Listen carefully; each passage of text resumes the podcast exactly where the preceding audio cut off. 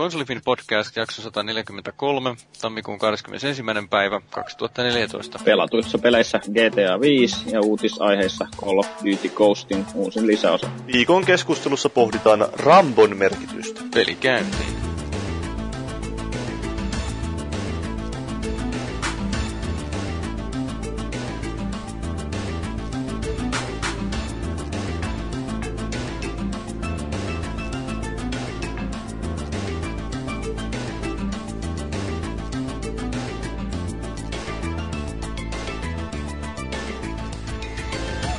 Tervetuloa taas KonsoliFIN podcastiin.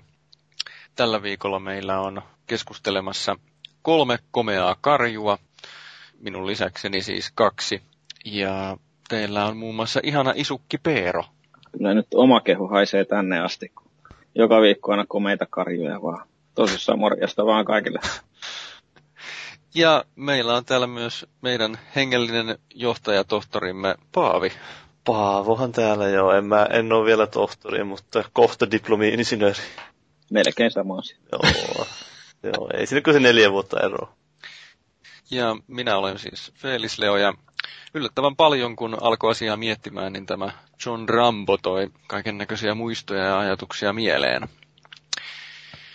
Tää, tässähän piti siis olla Jaakkimo myös mukana, mutta Jaakkimo nyt... Silloin, että kun se on valitellut, että kun podcastissa on puhuttu siitä, että se on semmoinen rillumareimies, että muuta teikkänkö ryyppää, niin se sitten tyylikkästi krapulan vuoksi jäi pois podcastissa, että ei vain vahvistunut nämä käsitykset. Joo, viimeisimmän, viimeisimmän viestin mukaan se oli sammunut siihen eteiseen, ettei päässyt siitä eteenpäin. No niinpä niin. Hien, hieno mies joka tapauksessa. On hieno mies kyllä. Ja komea. Sekin olisi ollut komea karju. Niin olisi. Sitten olisi ollut neljä komeaa karjua. Naista sillä on koko ajan uutta naista kierrossa, mutta ei puhuta niistä. Jaksossa suurennuslasin alla on joskus, todennäköisesti tässä lähiaikoina julkaistava Rambo the Video Game. Ja sitten tämä John Rambon hahmo noin yleensä. Ja mukana on sitten myös tutut ja toivotut äh, moppi, mitä ollaan pelattu, ja sitten uutisia. Ja editoinnista annamme varauksettoman ylistyksen ja palvonnan hengelliselle johtajallemme Paavolle. Ei, ei kannata viedä ennen kuin se editointi on tehty, että mä voin pistää sinne jotain yllättävää. Joo, ne on itse asiassa aina ihan odottamisen arvoisia, että mitä siellä on ylimääräistä. Ja sekin on odottamisen arvoinen, jos ei siellä satu ole mitään. Niin. Sekin on joskus yllätys. Okei, mennäänpä tuohon... moppiin, ja minä otan tämän ö, eniten puhutun pelin tästä alta pois ensimmäisenä, koska siitä on jo valmiiksi jauhettu aika hyvin. Eli mä oon nyt pelannut tätä Grand Theft Auto vitosta Xbox kolmesataakuusikymmentä. Ja mulla jäi niin karmeet muistot siitä G T A nelosesta aikoinaan, kun mä ostin siitä kaiken maailman special editionit ja ennakkovaraajat sun muut. Ja sitten sen kontrollit oli ihan karmeita paskaa, niin tota mä lainasin nyt sitten kaverilta sen pelin. Ja se on ollut ihan hyvä.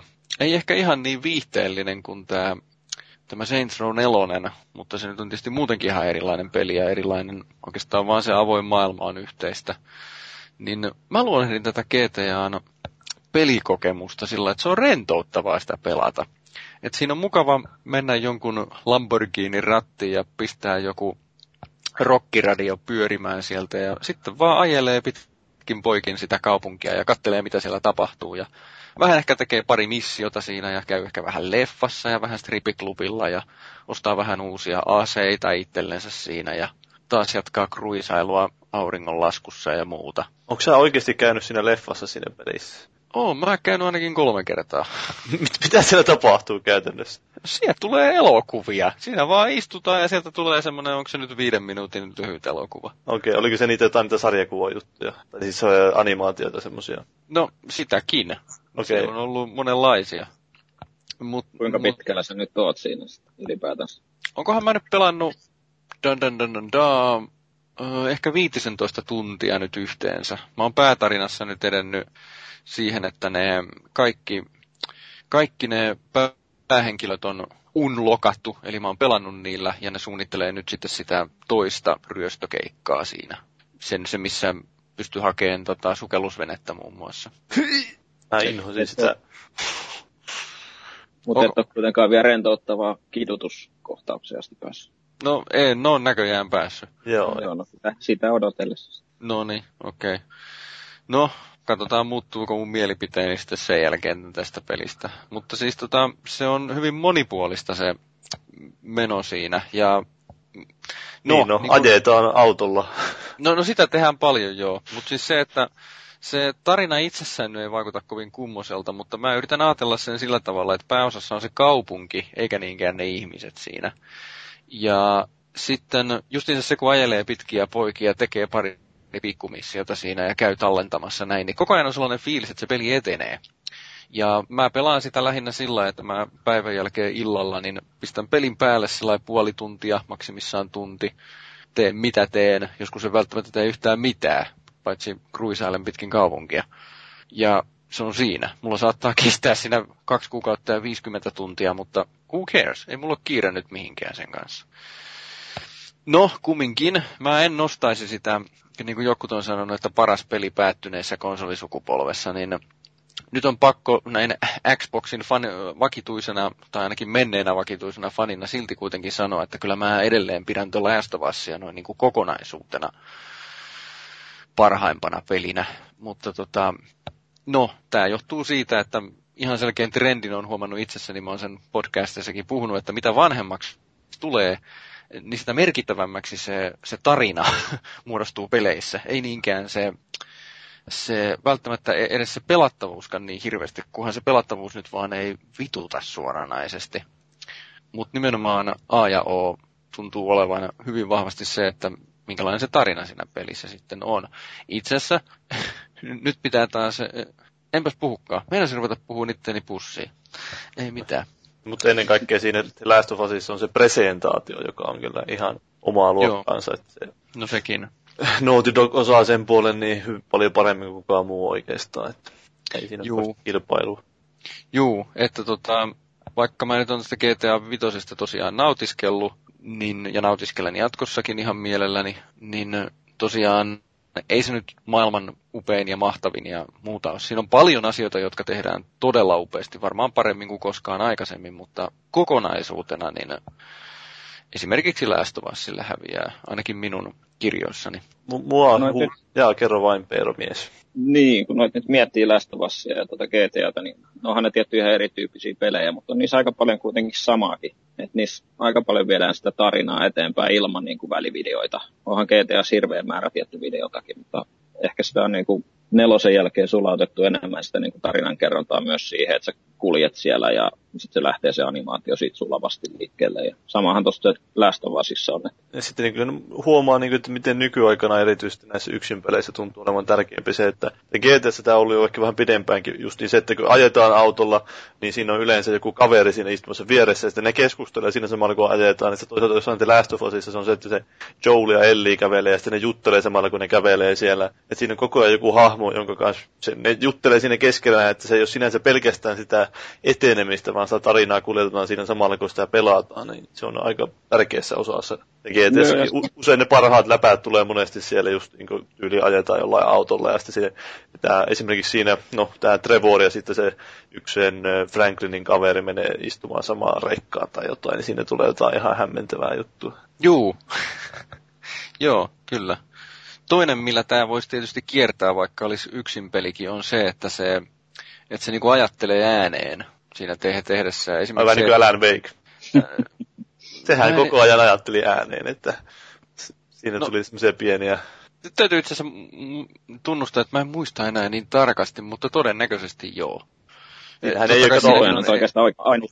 Niin, siinä ei ollut kato muita hahmoja käytännössä kauheasti läsnä yleensä, niin sitten se oli yksin siellä, että ainut sopoilla saatiin jonkinlaista ker- kertojaa siihen tai semmoista ääntä muutakin kuin örvellystä ja tämmöistä, niin se piti puhua itsekseen tai ajatella itsekseen siellä.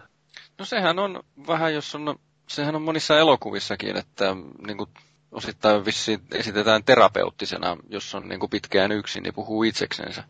Niin onhan se siis, jos miettii niin elokuvissa, monesti kun hahmot tai sarjoissa ne puhuu, niin ei ne oikeasti tuommoisessa tilanteessa tarvitsisi puhua mitään, tai ei ne varmaan puhuisikaan, mutta ne puhuu sen takia, jotta se ei tuntuisi, niin kuin, ja se on semmoinen kerronnallinen työkalu, ja vaikka jos realistisesti ajattelee, niin on se ihan hölmöötti, kun jätkä, joka on siellä jossain. tai jossain sarjakuvassa tai jossain tuommoista, niin puhuu niinkö tilanteessa, jos ihmiset ei oikeasti puhuisi. Tai salkkareitten ulla se on kanssa. Niin, just niin tämmöinen peruste. Joku Ritke, esimerkiksi kaunissa ja rohkeissa, ottaa sen viskilasin ja juttelee yksikseen siellä toimistossa joku vartin verran. Ja sitten kukaan ei tunne sitä mitenkään oudo, oudoksi, kun se on vain tehty silleen elokuvamaisesti, mutta jotenkin visuaalisesti, kerronallisesti. No samaan se on näissä peleissä varmaan, että se on oikeastaan ainut tapa, millä sit syventää niitä henkilöitä. Vähän tylsää ehkä istua just. No ja muutenkin se, että se ajaminen ehkä G T A:ssa tuntuu vähän mukavammalta, kun siinä tapahtuu jotain. No, totta kai joo, että se on ihan kauheata tuskaahan se olisi, jos pitäisi vain kuunnella sitä musiikkia, että en mä ainakaan siitä niin paljon kiksejä irti saa. Tuossa G T A-kerronnassahan on vähän sama ajatus kuin tuossa muinaisessa ensimmäisessä Terminaattor-elokuvassa. Siinähän on sillä tavalla, että se, se Terminaattori tulee ja eihän se mitään selitä tietenkään. Se vaan toimii sen ohjelmointinsa mukaan ja sitten taas se Sarah Connori ei tietenkään tiedä asioista mitään. No sitten siihen ainoa mahdollisuus on se, että siinä tulee se Kyle Reese, ja aina kun paetaan johonkin tilanteeseen, niin se Kyle Reesein hahmo kertoo aina jotain lisää siitä, siitä tarinasta. Eli se, eli se suojelija, se Kyle Reese on siinä leffassa niin kuin se kertoja, joka niin kuin siirtymien välillä juokseen. No en muista, juo, kertoko se juostessa mitään, mutta lähinnä autolla ajaessa aina, niin se kertoo aina jotain lisää sille Sarah Connorille, että mikä on homman nimi. Niin tämähän on vähän sama idea itse asiassa kuin monesti G T A:ssa, että ensin tapahtuu joku tehtävänanto ja sitten liikutaan paikasta A paikkaan B, jossa on se dialogi, joka kertoo jotain lisää. Mm. Nämä on tämmöisiä tarinallisia keinoja. Niinhän. Oliko, oliko Paavo pelannut jo G T A läpi? Joo, kyllä mä pelasin sen silloin syksyllä. En, no siis sinänsä ihan hauska peli, mutta en kyllä millään nostaisi miksikään vuoden tai sukupolven parhaaksi peliksi. Että lähinnä se just, että se on niin tuttu se kaava siinä. Että olihan sitä paljon parannettu, otettu just niin tyyliin, vähän niin kuin Max Payneista otettu käytännössä ne tulitaistelut ja sitten Adamista oli muutettu ja kaikkea tämmöistä. Että siinä oli niitä hienoja kikkailuja, joita nähtiin jo Max Payneistäkin. Että se on eräänlainen G T A, tuntuu, että se oli taas tämmöinen synteesi näistä Rockstarin aikaisemmista peleistä, että ne ottaa niistä, mikä on toiminut hyvin niissä Max Payneissä ja muissa, ja sitten ne tekee, pystää, ne yrittää kaikki sulauttaa tuohon G T A. Eli joo, vähän niin kuin semmoinen oman, ö, oman lajityyppinsä niin kuin pitkäaikaisen kehityksen tämmöinen yhden sortin kulminaatiopiste. Niinhän no, se on. Vähän samalla, samalla tavalla kuin The Last of Us on Naughty Dogin kaikista peleistä. Niinhän se on just, että siinä on otettu Tämä... kaikki parhaat puolet ratsastuksesta lähtien lyöty sinne samaan kasaan. Joo, että se tuntui sinne The Last of Usissa nimenomaan, että no, tässä nyt varmaan on sen takia hevosia, koska ne oli tehnyt jo hevosia siihen Uncharted kolmoseen vai kakkoseen, mikä ne olikaan, niin tuntuu, että se oli nimenomaan vain sen takia ne hevoset siinä mukana.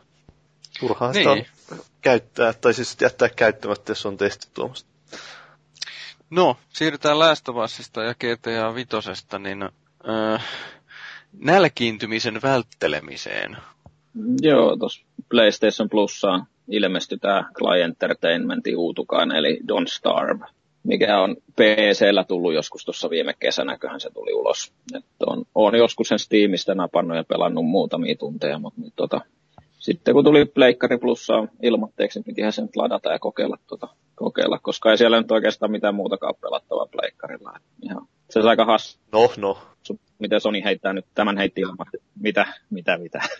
Mut Sony heitti tämän ilmaisiksi ja sitten se heitti viime, viime tota, kuussa sen, minkä, mikä siellä nyt oli aikaisemmin. Ja... Kontras. Ei kun nyt ne, niin ja sitten ne lupasi tämän Outlastin nyt ensi kuulla. Et tuntuu, että ne nyt vähän pulassa sen kanssa, kun siellä ei ole mitään niin kuin P S neljälle tulossa, niin niiden on pakko antaa jotain ilmatteeksi sinne plussan puolelle. Mut, Joo, mut, eikä, eikä ne luvannut, että se toimii samaan tapaan kuin tuo Pleikkari kolmosellakin se plussa, että siellä tulisi joka kuusi joku ilmainen peli. Joo, niin nyt vähän tuntuu siltä, että ne ei oikein voi antaa sinne mitään Call of Duty Ghostia tai mitään niin, muuta. Niin, se on just, että niillä ei kauheasti ole pelejä, joista valita. Joo, niin luulisi, että tota, ei tääkään kovin halpaa niille, että ne heittää tämmöisiä kuitenkin aika, aika hyviä pelejä vielä. Tämä Outlastikin on saanut P C:n puolella, niin mikä tulee ensi kuussa siis plussana, niin saanut mun mielestä ihan hyviä arvosteluja. Ei tämä Don't Starve, mikä mikään huono peli tosissaan ole. Et se on periaatteessa semmoinen niin kuin selviytymissimulaattori, kuten nimi ehkä antaa vähän viittaakin, että tota, ajatellaan niin kuin oot autiolla saarella tai semmoisen isolla autiolla metsäalueella ja tota, keräät resursseja ja yrität pysyä hengissä ja sitten hiljalleen rakentelet siinä leiriä tai semmoista turvapaikkaa, että missä voit yön pimeät tunnit istua ja pelätä pimeätä, että tota, siinä voi kuolla kerrata aika nopeasti, jos ei ensimmäiseksi yöksi saa tulta tehtyä, niin sen jälkeen on henki pois heti. Että onko se vähän niin kuin tämmöinen tämmöinen Harvest Moon kautta Animal Crossing, mutta siinä ei hoideta maatilaa tai rakenneta kivaa kyläyhteisöä, vaan siinä on niin kuin tarkoitus siinä, siinä ympäristössä, mihin on joutunut, niin luoda ne oman selviytymisen edellytykset tärkeysjärjestyksessä niin mahdollisimman hyviksi. Kö?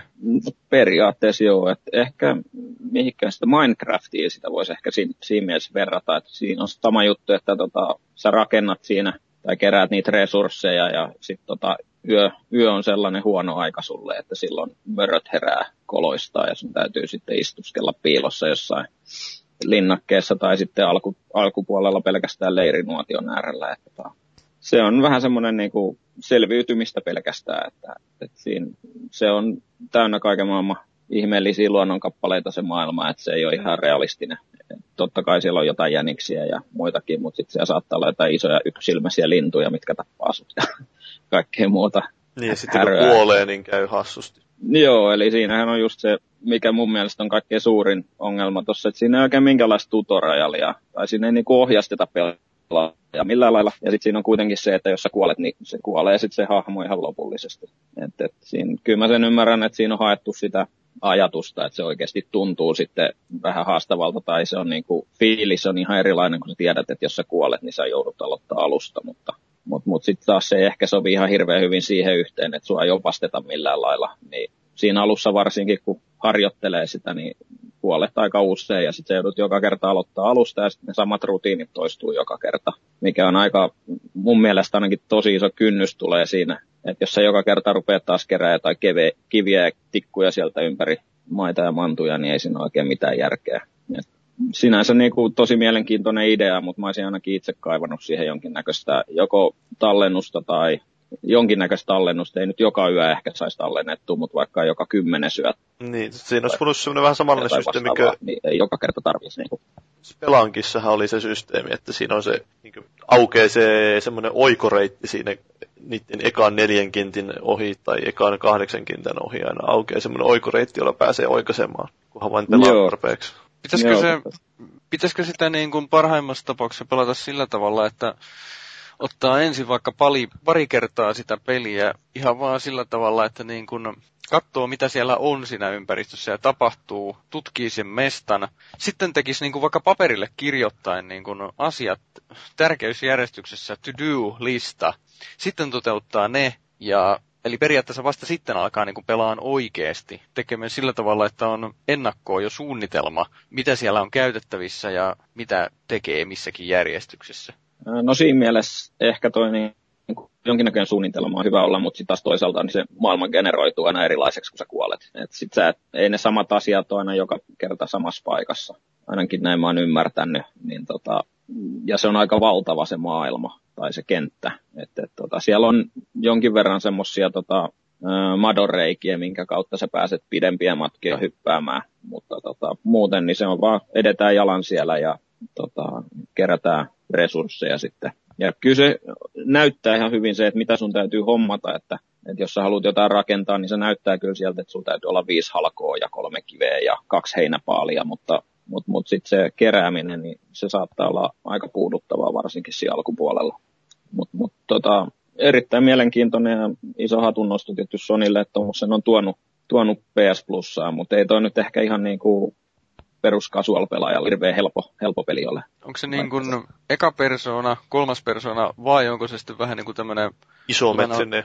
Niin, niin siis semmoinen niin kuin jumalan perspektiivi lainausmerkeissä, että se on niin kuin sieltä no, se on vähän, ylhäältä. Vähän korkealta ylhäältä kuvattu, ja tota, se on semmoinen, no Clylle tyypillinen, tyypillinen tällainen sarjakuvamainen, eli aika omaperäisen näköinen. Mä en tiedä, se on varmaan käsin, käsin piirrettyä grafiikkaa suurin osa, ja se on semmoista niin kuin tosi värikästä, tai no siinä tapauksessa ehkä aika synkkää, koska se on semmoinen metsämaisema tai siellä on kiviä ja heinää ja metsää ja merta, mutta, mutta, mutta se on kuitenkin ylhäältäpäin kuvattu ja tosi hauskan näköinen mun mielestä ja kaunis, kaunis peli kyllä, mutta tota, ei, ei niin kuin tosissaan mikään helppo, helppo ainakaan. Itse on tässä viikon aikana muutamana iltana aina aloittanut ja sitten jossain vaiheessa tulee aina se raja vastaan, että pitäisi keksiä jotain uutta ja sitten teet jotain tyhmää ja kuolet, niin sitten on seuraavana päivänä taas aloitettava alusta. Ei niin kuin jää oikeastaan mitään käteen siitä hävitystä pelistä muuta kuin semmoinen kantapään kautta opittu juttu, että ei kannata tehdä noin. Niin. No varsinkin jos se ilmanen on, niin kuulostaa siltä, että... No ehdottomasti kannattaa kokeilla. Ei siinä, siinä ei niin kuin häviä ainakaan mitään, että... Ei siellä pleikkarin elosella niin paljon kuitenkaan pelattavaa, että toi on varmaan kannattaa ottaa talteen.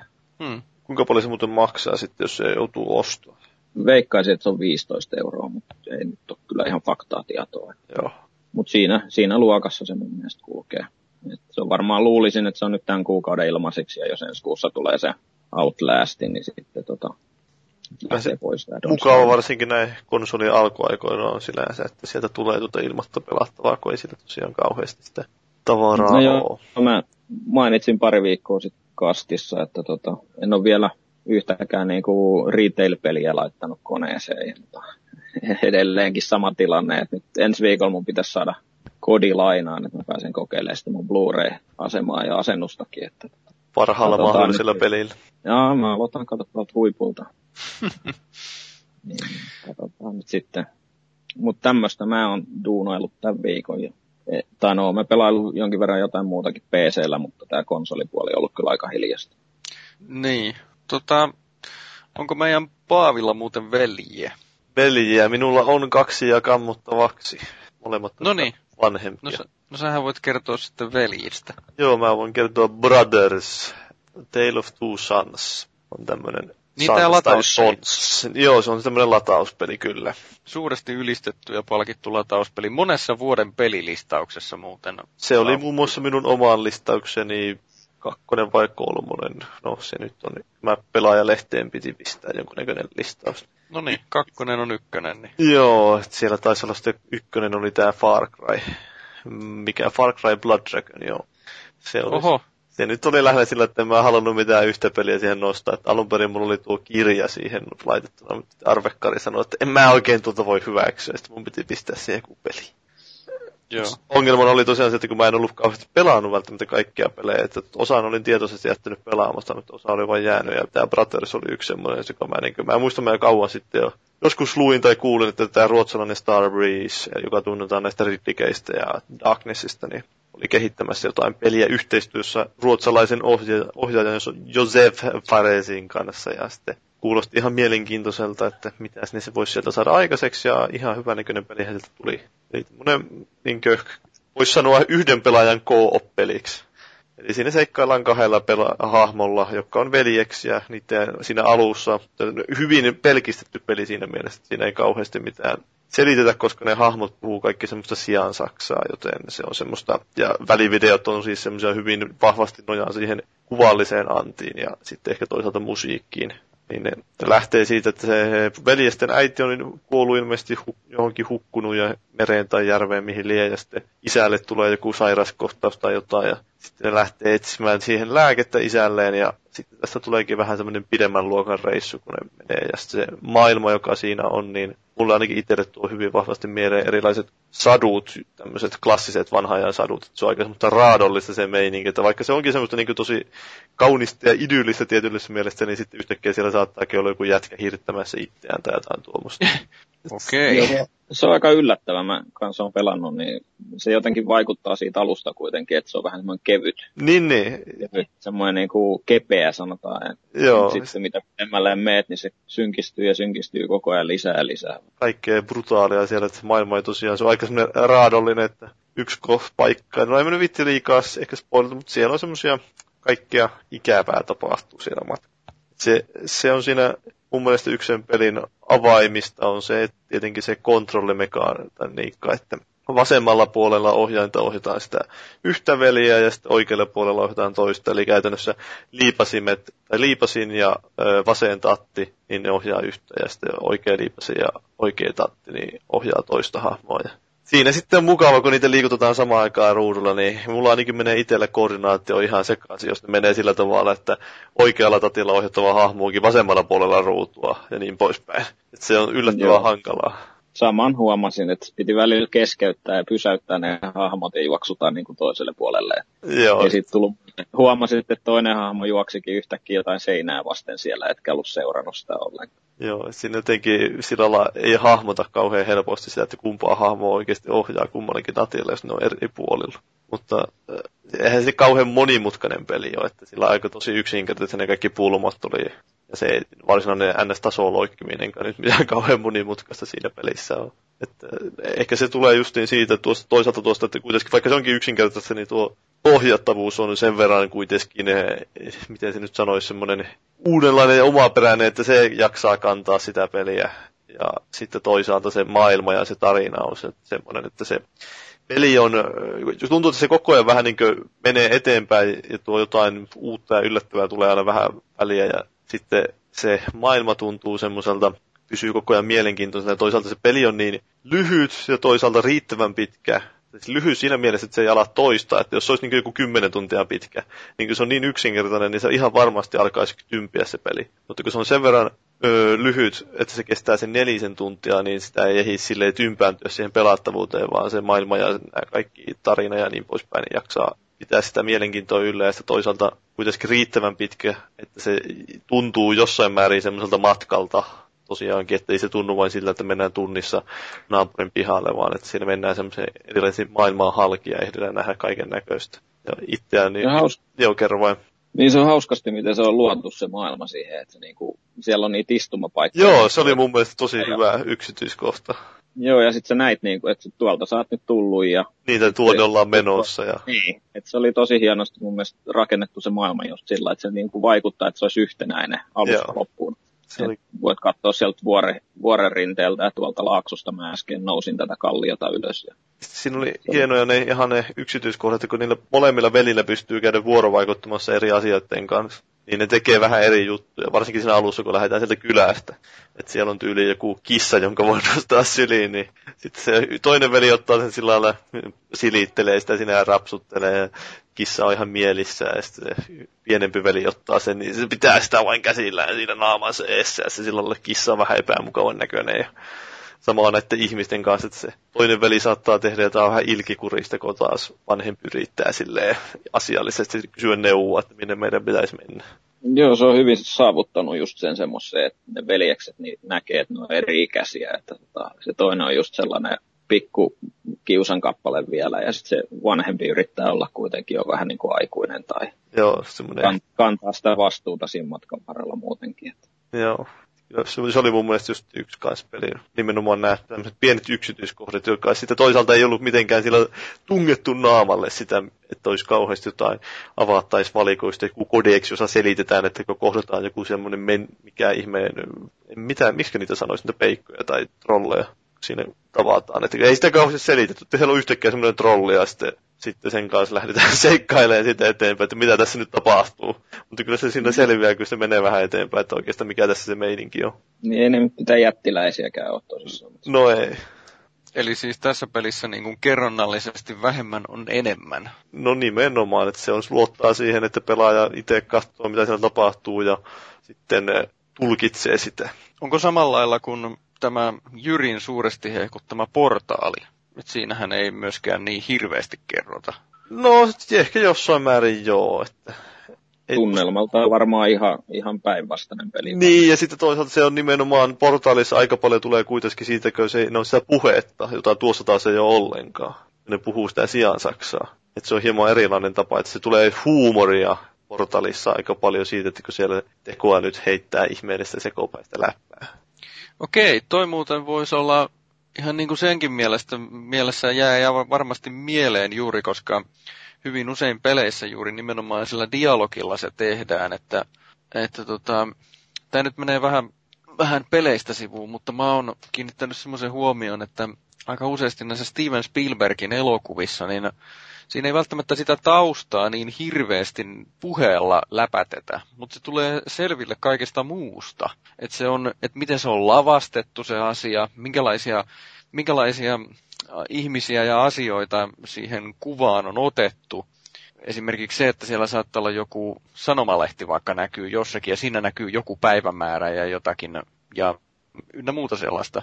Eli kaikki ei tarvitse sanoa siis toisin sanoen. Niin, tämä kuulostaa nyt vähän samalla lailla, että kun pelaajat on tottunut siihen, että asiat niin kuin läpätetään julki. Justiinsa puhuttiin tästä G T A viisi tyylistä, että ajellaan autolla, että ruudulla ei näy sinänsä mitään ihmeellistä, mutta hirveä läpätys päällä koko ajan. Niin. Mutta, se voi, mutta se voi tehdä toisinkin juuri. Kyllä. Sitä, ei sitä aina tarvitse sanoa mitään. Se on siinä mielessä hyvä, että se on silleen pelkistetty. Itse ainakin tykkään siitä, että siinä ei tosiaan ole mitään kerättävää paskaa tai mitään tuommoistakaan, että kaikki tämmöinen tavallaan ylimääräinen on karsittu pois. Mikä varmaan sitten lyhentää sen pelin kestoa jonkun verran. Niin. Mutta toisaalta se, ainakaan nyt ei teidän puheista päätellen, niin se ei kuitenkaan häiritte. Se, vaan se nimenomaan on oikea, oikea ratkaisu siinä. Niin, siinä mielessä tuo oikeastaan vähän mieleen tämä, jos olette katsonut tämän leffan Gravity. Kyllä. Niin juu, si- siinä oli hyvä. hyvä se, että siinä oli vain ne kaksi hahmoa, tai no periaatteessa se yksi hahmo oli se melkein koko leffan ajan.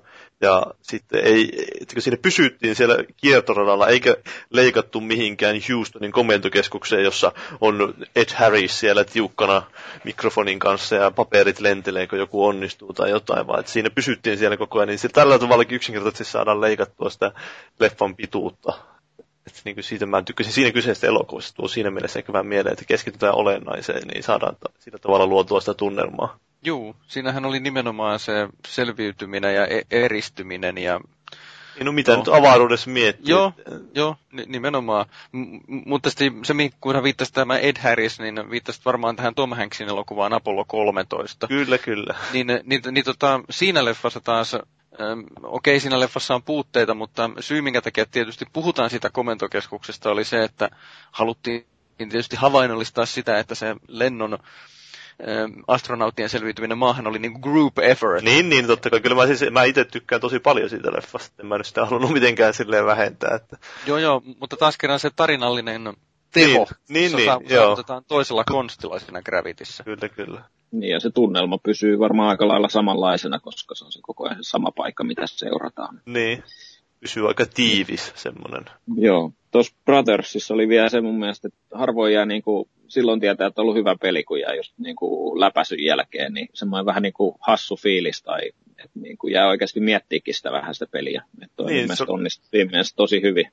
Loppu oli ihan hyvä.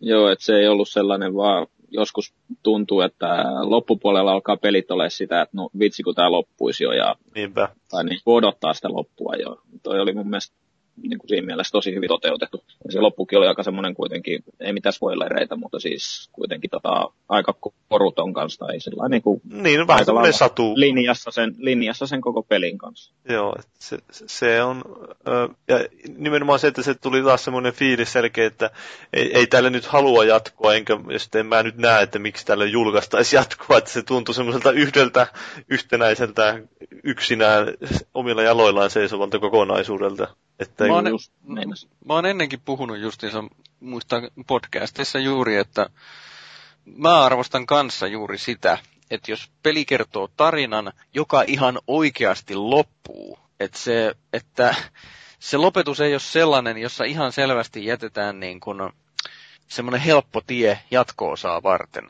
vaan sellainen, että se niin kuin ihan oikeasti loppuu jotenkin tietyllä tavalla, että ne langat sidotaan yhteen ja se on tyydyttävä se loppuratkaisu. Se on aina hienoa. Tota, oliko vielä pelieksistä? No ei, mä nyt tiedä, mutta sieltä saa hyviä vaatteita myös Brothersista. ähm, no okei. Okay. Jaa! Sain neljäkymmentä euroa tästä mainoksesta. No niin. Tota, no, en pidetään pieni tauko ja sitten lähdetään... tulisten ja kuumien uutisaiheiden pariin. Stay tuned.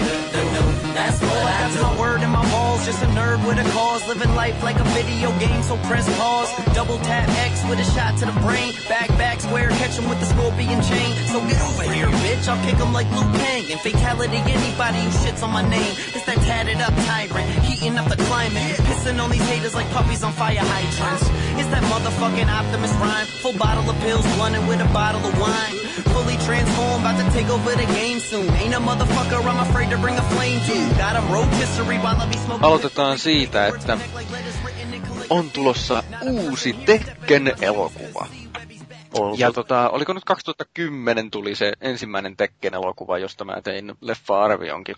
Niin tuota, se oli ihan jees. kun vaan unohti sen, että se perustuu johonkin peliin ja ajatteli vaan sitä niin kuin semmoisena kevyenä popcorn-viihteenä, eikä miettinyt yhtään ylimääräistä. Nautti vaan koreografiasta ja nais, naisten ulkonäöstä, niin se oli tosi kiva leffa. Mites miesten ulkonäkö?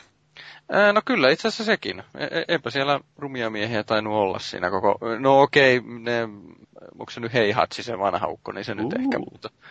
Vanha mies, joka on ihan helvetin ripped, niin eikö se ole aika kuumaa kamaa? Vähän niin kuin Sylvester Stallone, joka lakkas käymästä salilla.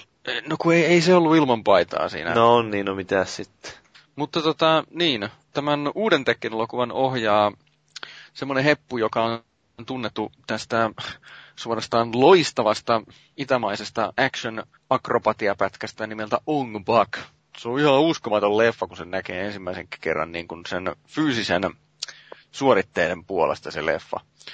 Niin tota, no kumminkin, tämän Tekken-elokuvan pääosassa on semmoinen kuin Koola Kane Kosugi, siis Kane Kosugi varmaan. Ja nyt jos olette vähän vanhempia, niin nimi Kosugi vähän herättää mielenkiintoa, ja kyllä. Kyseessä on tuhatyhdeksänsataakahdeksankymmentäluvun ninja-elokuvien Sho Kosugin poika. Ja tota, no, tästä nyt ei nyt sen ihmeempää vi- vielä, mutta ainakin edellytykset vaikuttaisi olevan ihan jees. Että tota, niin kuin mä sanoin, että se ekakin elokuva oli ihan jees, jos unohti mitä tietää niistä peleistä ja keskittyi vaan siihen akrobatiaan ja naiskauneuteen. No onpakin... perusteella sitä akrobatiaa tulee olemaan niin totta vie. Ja tota, no kyllä mun puolestani niitä naisiakin saisi olla sieltä, et, siellä mukana. Että pelielokuvat on yleensä roskaa, mutta tätä mä odotan kyllä nyt ihan mielenkiinnolla. Ja siis oliko siinä ekassa leffassa muutenkin kuin turpaa mättämistä? Oli siinä vähän semmoista traumaattista isäsuhdetta ja... naisissa jotain draama, tai parisuhdedraamaa jotain. Joo, mä, mä muistan sen ehdottomasti siitä, että siinä on tämmönen vähän brutaali... lopulta teloituskohtaus siinä alussa, ja se on leikattu samaan aikaan niin kuin vaihtoo tel- telotus toinen juttu, telotus toinen juttu, niin kuin siis kaksi tapahtumaa rinnakkain. Siinä on kuuma seksikohtaus ja telotuskohtaus niin kuin rinnakkain leikattu. Se, siis, se, on, se, on niin kuin ihan, se on ihan perseestä. Mä en niin kuin vieläkään ymmärrä sitä, että mikä siinä on niin kuin ollut ideana. Justiin saa housut pois jalasta, niin sitten voi jumalauta tulee joku telotusruudulle. No niin, voihan siinä tietysti olla tämmöinenkin taustalla, että halutaan varmistaa, että nämä, nämä, nämä te, teinipojat ei vänkkäile itseänsä heti loppuun, heti, heti kun leffa on alkanut. Niin se on heti leffa alussa. Se on leffa alussa nimenomaan. Ää.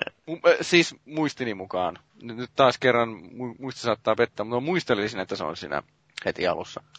Onkohan tämä nyt tämä sama leffa, mä katselen tässä Internet Movie Databaseista, että kaksituhattakymmenen julkaistu Tekkeniin, tämä on neljä pilkku yhdeksän saanut. Joo, siis siinä on toi myöskin tästä Hellboy-leffasta, tämä Luke Goss on muun muassa siinä, onko se se? Jos on, en, niin sitten puhutaan samasta. En, en osaa sanoa, että tämä vaikuttaa ainakin tämän perusteella aika yleisen hurraa taustalla, tämä on niin hyvän näköinen kyllä. Täytyy pistää varmaan korvan taakse ja katsoa, että tämä roska-elokuva kiinnostaa aina vähän. Joo, siis googlaa Game Reactorista Tekkenin leffa-arvio, se, on, se antaa myös minun näkemykseni asiasta. Tämä ensimmäinen leffa siis, toista odotamme. No sitten, täällä podcastissa ei yleensä ole dikkailtu Call of Dutystä, mutta siitä huolimatta mun mielestäni niin moni dikkaa kuitenkin, niin sitäkin on syytä noteerata ainakin uutisissa. Eli Call of Duty Ghostsin ensimmäinen lisäosa julkaistaan kahdeskymmeneskahdeksas päivä kuluvaa kuuta, eli tammikuuta. Eli ihan kuin tässä kuun lopussa. Ja se sisältää Extinction-kartan ja uusia vihollistyyppejä, mitä se sitten onkaan. Ja sitten siinä on neljä uutta mapia, nimeltään Fog, Dayview, Containment ja Ignition. Tässäpä se sitten onkin, mitä mä haluan kodista kertoa tässä, mutta tota... Eikö se ole, ootteko te kumpikaan teistä päässyt pelaamaan sitä uutta kotia? En, ensi viikolla, ensi viikolla.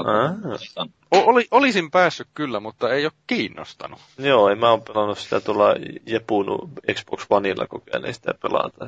Onhan se vähän, että mieli puutuu silleen aika täydellisesti, kun sitä pelaa. Että ei siinä kauheasti tule mitään ajateltua, että se on niin mekaanista ja semmoista, että huha, hei.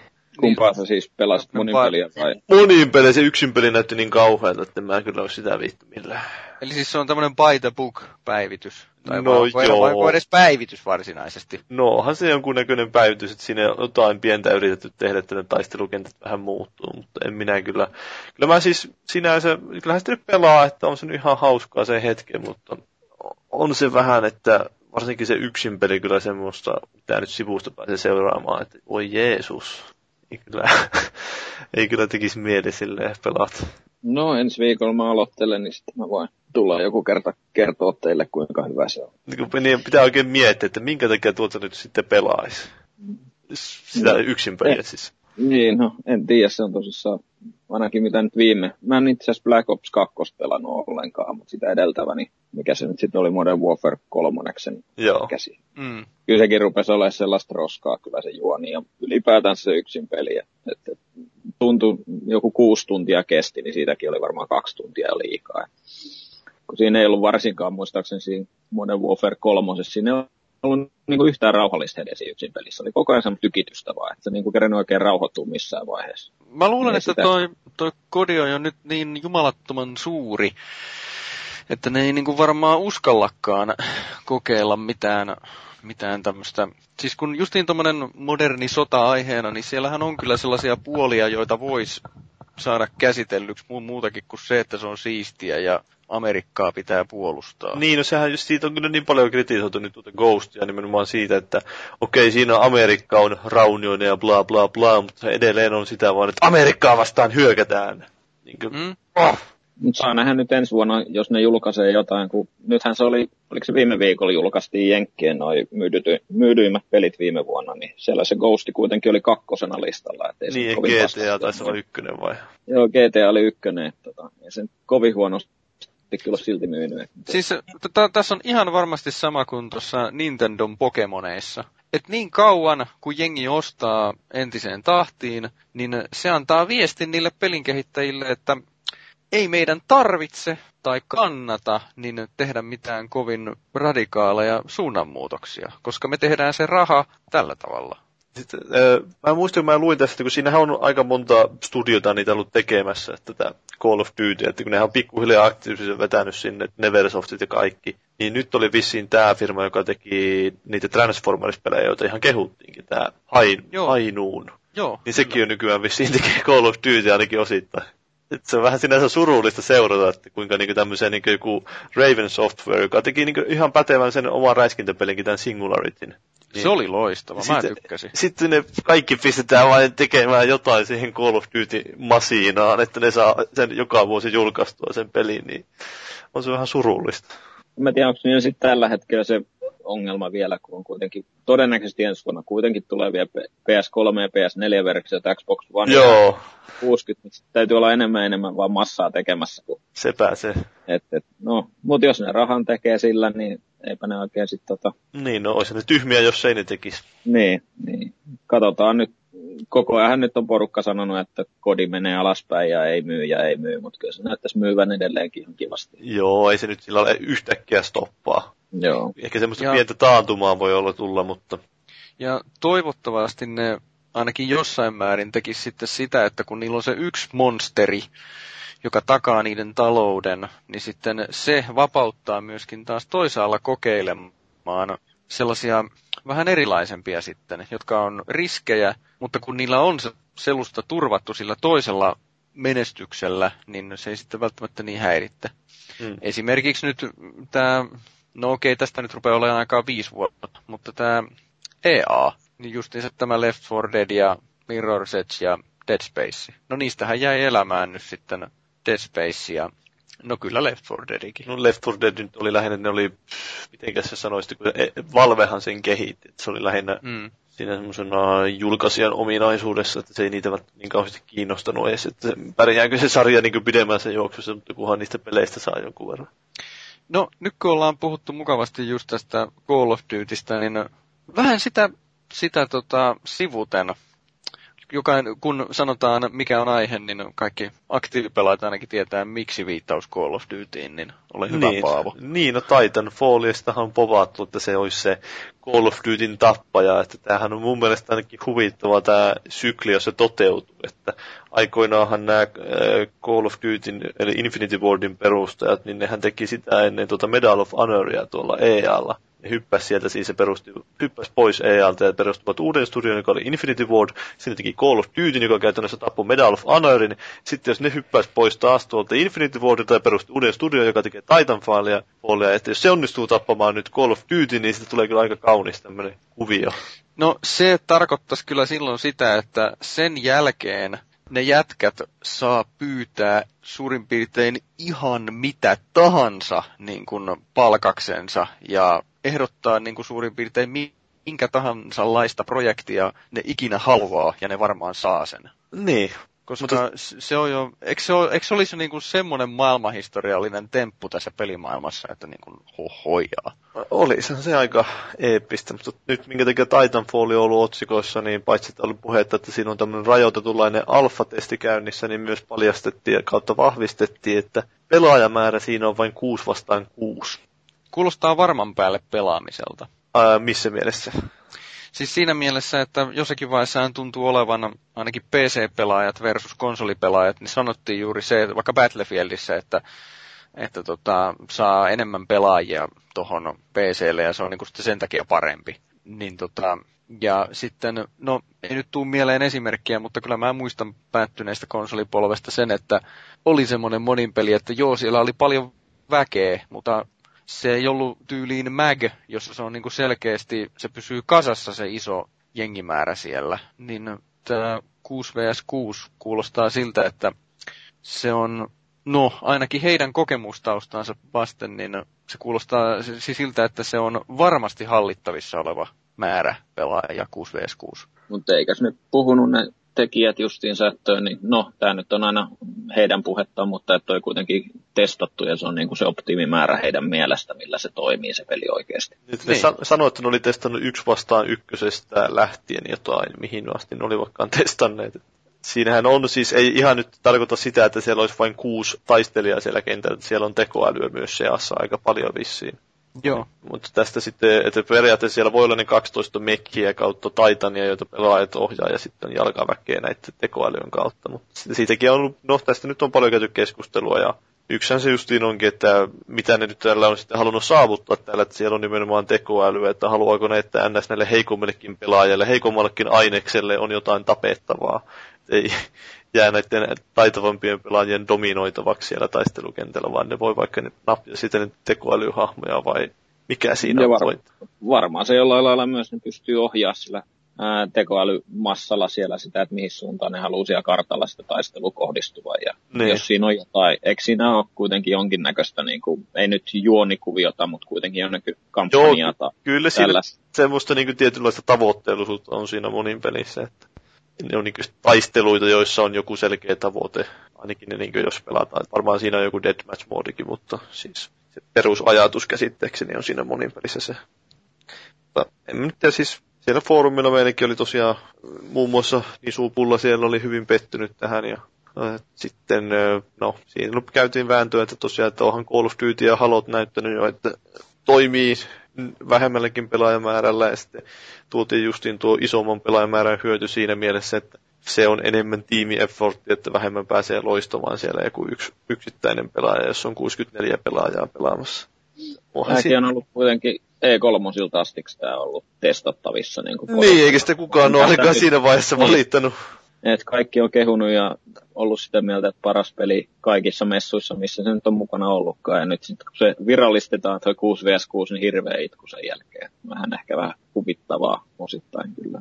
Niin. Se on, se on ihan mielenkiintoinen tasapaino toisaalta siis just se, että et niin kun, äh, pitäisi tarjota haastetta ja mielekkyyttä niille, jotka on pelannut sitä pitkään. Mutta toisaalta taas se ei saa olla joku niin kuin muinainen Gears of War yksi, että et kun sinne tulee nyyppänä, joka ei tiedä mistään mitään, niin peli menee siihen, että sä kattelet, kun mu- muut pelaa ja sun ruumiilla pyyhitään lattiaa, kun ei niin kuin pääse mukaan siihen, siihen niin kuin oikeastaan ollenkaan, siihen menoon. Eli niin kuin, Tämä itse asiassa kuulostaa ihan hyvältä idealta. Eli se, että siellä on vain kuusi vastaan kuusi plus sitten sitä tekoälyä, okei, se voi olla sitten vaan niin kuin äh, heikommille pelaajille halpaa hupia. Mutta jos se heikompi pelaaja äh, saa sen hyvän mielen siitä pelistä, joka innostaa oppimaan paremmaksi, niin minun mielestäni se tekee silloin tehtävänsä. Kaikilla on kivaa silloin. Kyllähän no, näyttää mun mielestä, mitä nyt videot on nähnyt, niin tota, ne kentät on kuitenkin aika monimuotoisia, että siellä on niinku rakennuksia, mihin sä pääst katoille, ja siellä on tunnelia, ja siellä voit hyppiä just seinille. Niin. Se on ihan hyvä rajata sitä pelaajamäärää siellä, muuten se menee sitten taas sellaiseksi sekasoroksi, että joka suunnasta ammutaan, ja sä et ikinä tiedä, mistä sua joku tappaa taas. Että varsinkin just jos nöyppänä oot mukana, niin ehkä se on mukavampi sitten aloittaa sillä, että on vähän vähemmän porukkaa kentällä. Niin, ja tämä nyt, mä, mä en tiedä miten se tässä Titanfallissa on, mutta kyllä mä ainakin muistan, että jos oli tärkeetä niin kun aloittaa jonkun pelin moninpeli, niin oli äärimmäisen siistiä se, että pistää vaan privapelin pystyyn ja pyörii sitä kenttää ympäri, ihan yksiksensä vaikka. Ja ihan vaan se, että vähän niin kuin katsoo minkälainen se kenttä on, mitä siellä tehdään. Ja sitten vasta hypää niiden muiden kanssa, joka, joka ampuu vastaan. Ainakin voisi kuvitella, että Titanfallissakin semmoinen on. Jos haluaa. Tuota, tuota. Niin, en mä tarviiko tuosta nyt sen enempää sanoa, että... Ei, mutta nyt päästään siihen mun mielestä mielenkiintoiseen uutiseen. Mulla on nyt vähän oma lehmä ojassa siinä mielessä, että mä muistan käyneeni ihan Dallasissa saakka niin katselemassa peliä nimeltä, nimeltä Aliens Colonial Marines. Ja olin ihan varauksellisen innostunut siitä kyseisestä pelistä. Okei, totta kai siihen vaikutti se, että ruoka oli hyvää ja naiset oli kauniita ja... Sai kaikkea Blu-rayta sun muuta siinä mukana, plus sitten tietysti pelata sitä peliä. Tuo manipuloitiin. Niin, aivan.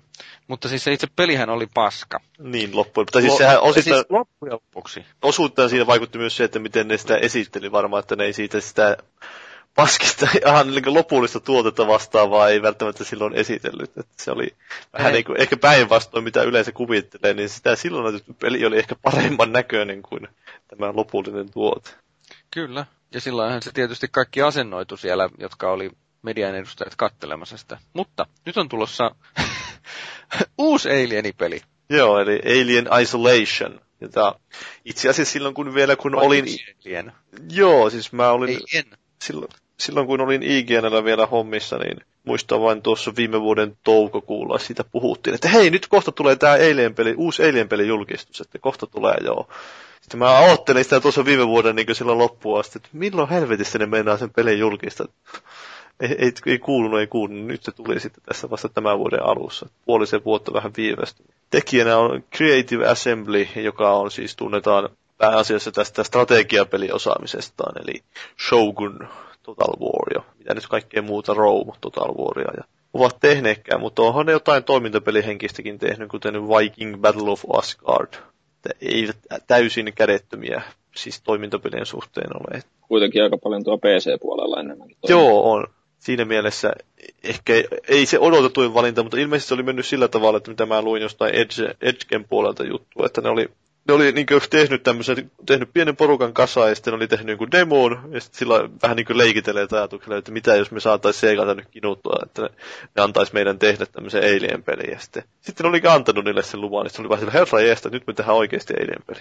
Ja niillä oli just niin tämmöinen konseptina ollut, tai ajatuksena ollut alusta lähtien se, että se on, että tämä perustuu siihen vähän niin kuin, eikä siihen ekasta leffasta tuttuun fiilikseen tai kolmannesta leffasta tuttuun fiilikseen, että se on se yksittäinen semmoinen tappaja kone siellä, joka kylvää kauhua. Tai ainakin mulle tuli tästä pelin alkuasetelmasta sinänsä mieleen nimenomaan kolmas leffa. Että tässä ö, tämä Ripleyn tytär Amanda, Amanda Ripley lähtee etsimään tai selvittelemään tätä äitinsä katoamista siinä mielessä, että se on kuullut juttu, että olisi joku tämmöinen, sen, mikä se Nostromo vai mikä se avaruusaluksen nimi oli. Niin siinä ekassa. Joo. Niin, joo, niin että sen tämä musta laatikko olisi löytynyt jostain, ja siellä voisi olla vihjeitä sitten, että mihin se äiti on kadonnut. Ja sitten se päätyykin tuommoisen yhty johonkin paikkaan, jossa on joku avaruusortuus, xenomorfi siellä riivaa porukkaa, ja se on se, nimenomaan se yksi muukalais, joka, muukalainen, joka siellä kiusaa, ja te, kaikki siinä merkittävässä osassa on kuitenkin vissiin nämä muut ihmiset. Se, mä mitä mä nyt kuulin juttua, en nyt voi sanoa, että ihan niin sataan varma, että siinä aika paljon se taistelu, jos taistellaan, niin taistellaan nimenomaan muita ihmisiä vastaan. Että se avaruusotus on siinä monesti semmoinen niin pelon elementti, joka siellä liikuskelee ympäriinsä. Ja mitä tuon peli, pelikuvan perusteella, niin sehän vaikutti enemmän just semmoiselta niinku hiippailulta. Joo, vähän tuli meille joku, siinä mielessä joku Bioshock ilman taistelua niistä trailerin perusteella. Joo, tai sitten just P C-puolelta nämä Amnesia. Niin, niin, joo, joo. Että et, jonkun valon kanssa mennään vaan ja sitten tulee iso mörkö vastaan, niin juokset piiloon, etkä oikeasti taistele sitä vastaan. Et toivot vaan, että se ei saa sua kiinni. Joo, että sillä näkyy välissä just jonkun valon edestä liikahtaa jokin ja sitten sulla on se liiketunnistin siinä.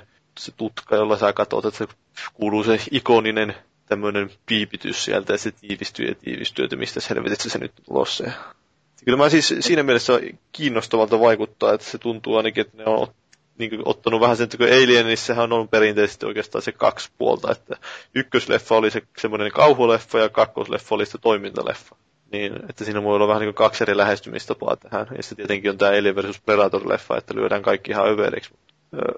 Ne on valinnut siitä sen hienovaraisemman lähestymistavan ehkä. Näytti kyllä oikeasti tosi mielenkiintoiselta, mutta vähän just tosissaan pelottaa, että miten toi edellinen Aliensi niin tota, vaikuttaa sitten pelaajiin. Vaikka nyt ei ole sama tiimi eikä millään lailla sen kanssa tekemisissä, niin tota, kyllä siitä niin paha karma jäi varmaan, että vaikea saada markkinointia toi, että, että toi ei ole millään lailla tekemisissä edellisen kanssa. Niinpä. Sen täytyy jotenkin olla niin kuin, ehkä jopa ikävästi niin poikkeuksellisen hyvä.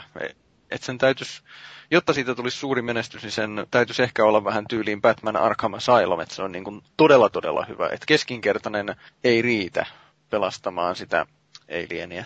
Joo, et... Kyllä ainakin jotenkin oli saanut tavoitettua sen semmoiseen ekan leffan fiilikseen ja se jotenkin jopa näyttikin vähän niin kuin, en mä tiedä katoinko mä sitä jotenkin fanilasit silmissä, mutta mun mielestä se näyttikin vähän semmoisesta seitsemänkymmentä-kahdeksankymmentäluvun fiilikseltä se, tai varsinkin se just se tutka, millä katsellaan Joo. siellä. Sitten ne oli päässyt Muutenkin. käsiksi niin. niin semmoiseen materiaaliin, mitä mä luin, että ne on päässyt katsomaan just näitä Gigerin ja muiden niin tämmöisiä luonnoksia, joita ei ole välttämättä käytetty leffoissa. Niiden okay. pohjalta sitten ammentamaan sitten sitä visuaalista puolta. Että kyllä se ainakin uskoisi, että siinä on ehkä sitä kautta tullut sitä samaa fiilistä. Mm. Ei tainnut vielä mitään sanoa. Oliko se loppuvuoteen vai mihin? mihin? Siis, joo, taisi olla tämä vuoden lopulla. Joo. PClle, no niin. PClle, Pleikkari kolmoselle, Pleikkari neloselle ja Xboxille, molemmille Xboxeille. Wii Ulle Eli ei Wii Ulle. Nimenomaan, että sen oli sanonut oikein suoraan, että ei. Tämä on kyllä, no, harmi Wii Utä, mutta itsepähän hän tekivät masinansa. Se näyttää ihan hyvältä sinänsä, just, jos se nyt tuolta näyttää näillä uusilla konsoleilla, niin kyllä sitä varmaan kelpaa pelailla ainakin visuaalisen puolesta. Joo, se valo- ja varjonleikki siinä toteutettu sen videon mukaan, niin äärettömän hyvin, että se oli niin kuin tosi pimeä ja tunnelmallinen. Kyllä. Joo, no en mä tiedä Alienista sen kummempaa, että jos nyt varmaan miettii, niin kyllähän varmaan Pleikkari ykköselle taidettiin aikoinaan tehdä semmoinen Alien räiskintäpeli, jota nyt sitten voi päästä pelaamaan, koska Sony julkisti PlayStation Now, tämä oikeastaan Pleikkari nelosen yh- julkistuksen yhteydessä mainostettu sovellus sille Gaikain striimausteknologialle, niin nyt sillä annettiin nimi, että se on PlayStation Now. Eli striimauspalvelu, jolla voi pelata PlayStation-pelejä, eikä tarkoiteta vain, että voisi pelata Pleikkari kolmosella tai Pleikkari nelosella, vaan voi pelata esimerkiksi televisioilla ihan. Se suurempi tavoite Sonylla on, että ne tuo tämän palvelun käytettäväksi käytännössä no, millä tahansa vehkeellä. Mutta se alkaa sillä, että se tänä kesänä testataan Pleikkari kolmosella ja Pleikkari nelosella, ja sitten Vitaakin on tulossa kuvioihin myöhemmin, ja sitten Bravia telkut näin alkuun. No, taisi, olla, taisi olla ne ihan uusimmat Bravia, joo, vaan on Bluetooth, Bluetooth-sista rakennettu. Joo, että se saa sen ohjaimen siihen kiinni, eli DualShock kolme pitää saada jollain tavalla telkkuun kiinni. Mutta ihan mielenkiintoista kunnostaa, että vaatii kuulemma mega, viiden megan yhteyden hyvän kokemuksen takaamiseksi. Ja ehkä siinä on se, tietenkin suurempi kysymys on, niin ei ole niinkään siinä kaistan leveydestä, vaan sitten siitä latenssista, joka siihen kaistaan liittyy. Että kuinka lähellä ne serverit on ja mikä yleensäkin yhteyden latenssi on. Että siinä syntyy se väistämättä jonkun verran viivettä ja sitten se on se kriittinen tekijä, että kuinka pelaattavaa se on se peli sitten sen striimin välityksellä. Kuukausi. Ai, ai, ai. Microsoftilla olisi ollut kolmesataatuhatta serveriä. Nee. Mutta missä on Sonyn serverit tai Gaikain serverit? Ei, ei, ei. saa nähdä, miten täällä Pohjolassa sitten joskus varmaan ensi vuonna, milloin nyt ikinä tuleekaan. Niin, sitten niin tulee. Se on tämä, että siinä saa ehkä vähän odottaa. Kuukausimaksu vissiin tulee erillinen, että ei, ei ihan PlayStation Plusaan sisälly tämä. Ja jossain muistaakseni luin, että siinä on se, että voi vuokrata pelejä tai sitten voi ihan vain tosiaan maksaa kuukausimaksua. Ja, öö, no, en mä tiedä. Tämä yksi huolenaihe, joka tästä on... Paljon se kuukausimaksua? Ei siitä tiedä vielä, ainakaan mä en muista lukenut mitään lukua, että se on vielä... Veikkaisin, että jotain kympin luokkaa. No ennen, ennen kyllä paljon yli kymppiä sille oikeasti voi lyödä hintaa. No eipä. Tietenkin siinä on se, että minkälaisia, tuoko ne kaikki pelit sinne pelattavaksi, vai onko se joku osa peleistä, vai, vai miten, miten se meni. Mä en tiedä, onko näistä jo sanonut jotain virallisempaa, mutta... No nythän ainakin Demos Vitalla sitä Telästä vastia ja mikäköhän muu siinä oli toinen demo. Oliko, ei, en muista nyt, oliko, ei, oliko Bioshock siinä? Ei varmaan ollut, muistan varmaan väärin. Muistan positiivisia kommentteja annettiin ainakin siitä, että se toimi hyvin siinä. Tietenkin se on vähän eri asia demoita jossain tuomisessa, jos niille se oikeasti pyörittää siellä samassa rakennuksessa sitä striimiä niin, tai jotain vastaavaa. Pitää odottaa ehkä enemmän näitä, sitten kun tulee se suuremman mittakaavan testit, eli ne beetat ja muut. Ruvetaan pleikkarille kolmosella ja pleikkarille lausella julkisesti testaamaan, että miten se sitten toimii. Mutta tosiaan, että on siitä nostettu kysymyksiä, että onko se Sonyin kuinka vahva tämä pelikirjasto loppujen lopuksi siihen, että riittääkö se kantamaan tämmöistä palvelua. Niin no, omia, omia nimikkeitähän siellä löytyy jonkin verran. En tiedä minkä verran ne joutuu sitten lisenssejä sopimaan, jos ne haluaa jotain muuta sinne tuoda. Niin. Että et onhan siellä tietty God of Warit ja mitä muita nyt tässä niin, isoja nimiä on. Naughty Dogin pelit kaikki, niin siinä on jo ihan hyvä setti sekin tietysti. Mutta mut ei se varmaan niinku ihan mahdotonta määrää tietty.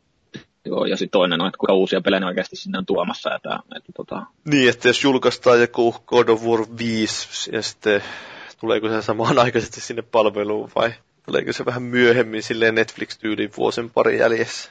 Joo, koska ajattelin, että jos sulla on Bravian telkku himassa ja ostat tuossa kolmosen ja rupeat maksaa tuota kuukausimaksua, niin en sulla sitten olisi mitään syytä ostaa enää pleikkarikonsolia himaa, jos sä oikeasti saat uudetkin pelit sitä kautta. Ja ne toimii vielä hyvin. Niin, niin se tietty oletus, että se oikeasti toimii se striimaus. Mutta ihan mielenkiintoinen nähdä kyllä, että miten toi lähtee, lähtee pyörimään. Ja en siitä kaikaa sitä maksanutkaan ihan hirveästi. En mä muista kuinka. Mikä se kauppa ihan sun... käsittämätön hinta se oli joku, en muista. Mitään. Muutamasta miljoona vai mitä? Joo, jotain. Olisiko kolmesataa vai mitä se oli, en muista. Joo. Siinä on rahoja. Ei jollain, jollain ne rahat takaisin sitä. Joo, vaan kolmesataakahdeksankymmentä vähän... miljoonaa se oli, joo. No niin. On vähän Microsoftilla tekemistä, jos toi rupeaa oikeasti toimimaan. Toi on aika iso myyntivalttikin sit samalla, että sulla on sitä vanhaa katalogia sieltä tarjolla.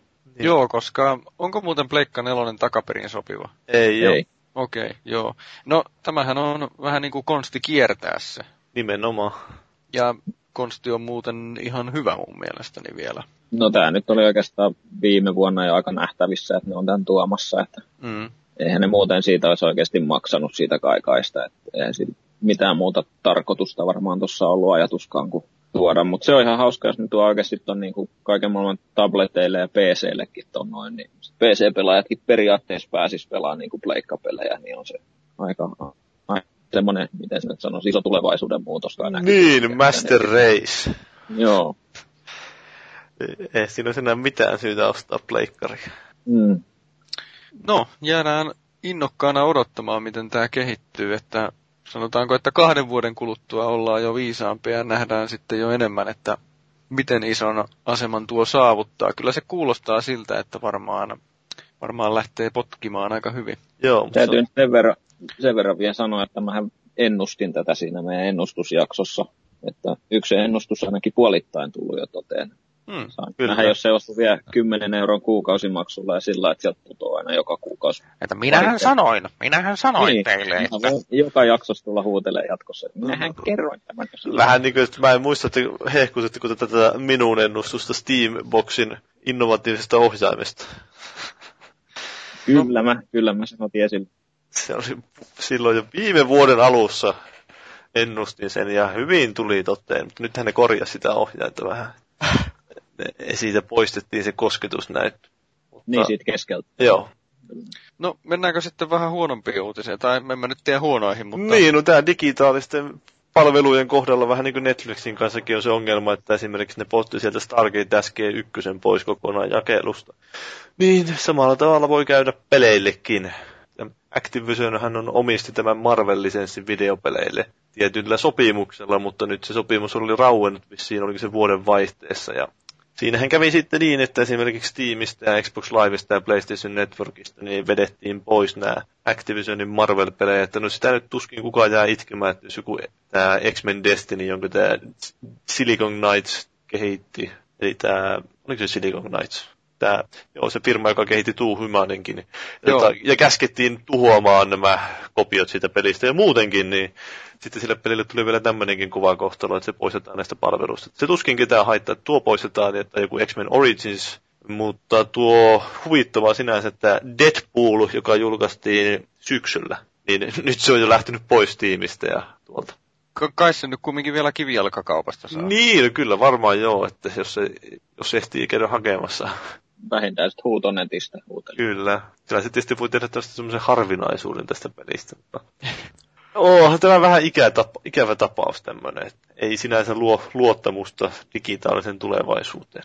Ja näitä löytyy aikaisemminkin tämmöisiä hämmentäviä lisenssihärpäkehässäköitä, jossa niin lisenssin päättyminen...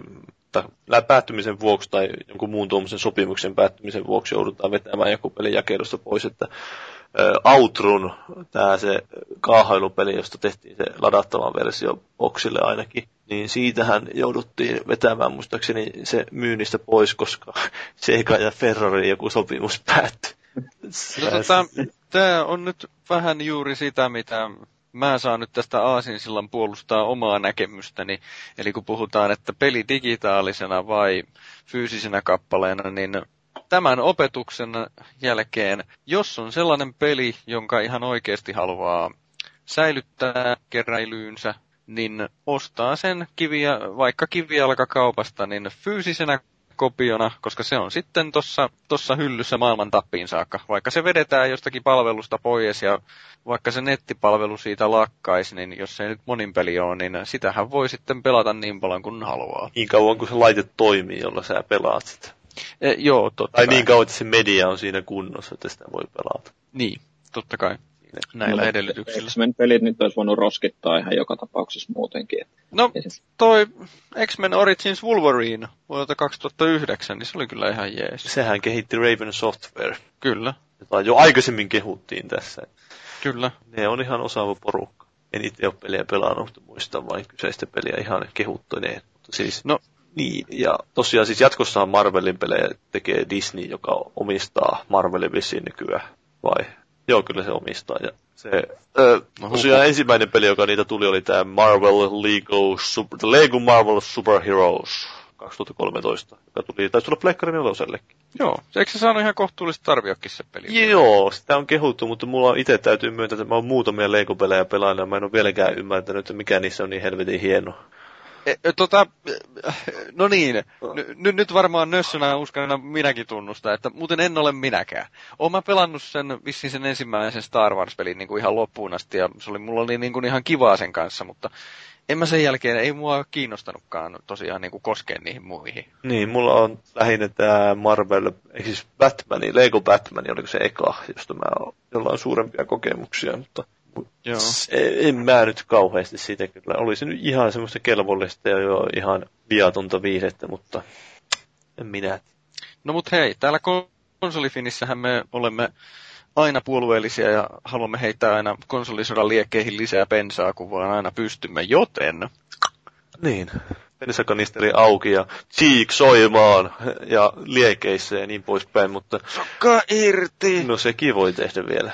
Ja sitten sukka irti, ja sitten toinen sukka irti, ja sitten slipoveri irti, ja paita pois, ja ää. Vyö auki. Joo, vyö auki. Eikä mun nyt tähän kohtaan pistää sitä cheek soundboardista se ää, ää, ääni. Joo.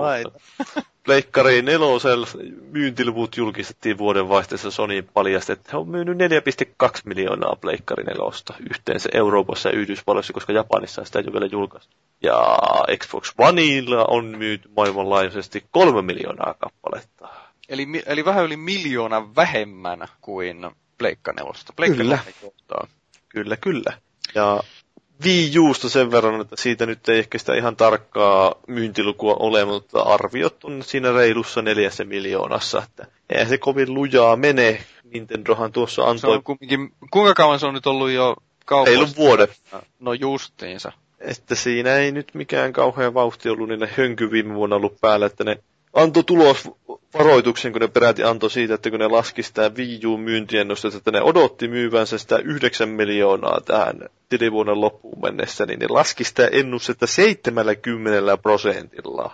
Että se on niin kuin ihan käsittämätön, kuinka paljon heikompi niillä on mennyt, kun ne on odottanut.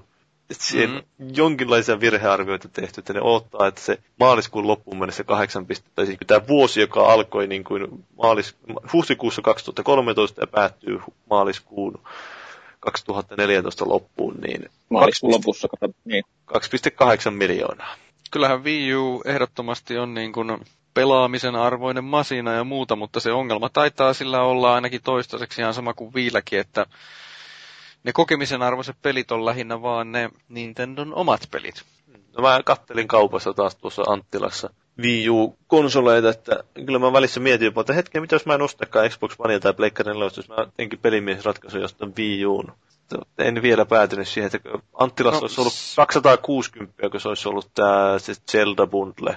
Ja joo. Sen hämmensi vain niin hinnoittelu siellä, että kaksisataakuusikymmentä oli Zelda Bundle ja sitten oliko kolmesataa euroa se Mario Bundle ja sitten kolmesataakolmekymmentä vai neljäkymmentä oli sitten tämä pelkkä konsoli. Joo, se on kyllä tosiaan hyvin hinnoiteltu siitä. Siinä, että joku, joku menee sinne varmaan vahingossa ostaa sitten pelkän konsolin siitä. En tiedä. Joo, tämä on no. tämä Premier-paketti nyt tästä näin, tämä kallein. No siis tämähän kuulostaa nyt vähän yhtä hienolta kuin mitä muistaa joskus, kun GameStopissa kävi, niin uutena peli oli neljäkymmentäyhdeksän euroa ja sitten katso käytettyä, niin kuusikymmentäviisi euroa. Tai jotain. Kuulostaa vähän samanlaiselta mokalta, että siinä ei ole niin kuin mietitty jostain syystä sitten loppuun asti sitä. Mutta tosiaan, tästähän tämä oli noterattu tämä Nintendon ilmoitus ihan Suomessa valtamediassa asti, että vissiin S T T:llä oli siitä joku tämmöinen juttu, jota sitä käytettiin pohjana näissä eri medioissa. Ja, niin, että siitä oli muun muassa Ilta-Sanomissa ja missä nyt kaikissa olikaan artikkeleita, että sinänsä harvemmin ehkä näistä konsolien myynnistä nyt mitään varsinaisesti kirjoitetaan. Suurempia juttuja, mutta tästä uutisoitiin sillä tavalla, että Nintendo on nyt hävinnyt konsolisodan. Ja kyllähän se nyt ehkä siinä mielessä näyttää, että tällä tahdilla aika nopeasti Pleikkari nelonen ja Xbox Onekin menee siitä ohi. Mutta tota, kyllähän Nintendo teki muutenkin nyt ihan järjettömän määrän tappioon, että, että on jo muutenkin vähän ongelmia tuossa. Joo.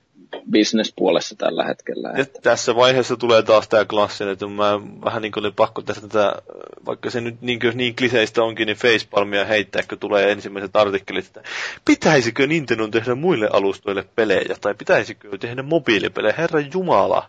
Se on joka kerta, kun tulee negatiivinen uutinen Nintendosta, niin sieltä ne tulee ne artikkelit saman tien vyöryyn. Tämä on niin kuin viimeiset, viimeiset viisi vuotta varmaan ollut samaa asiaa, että uha, hei.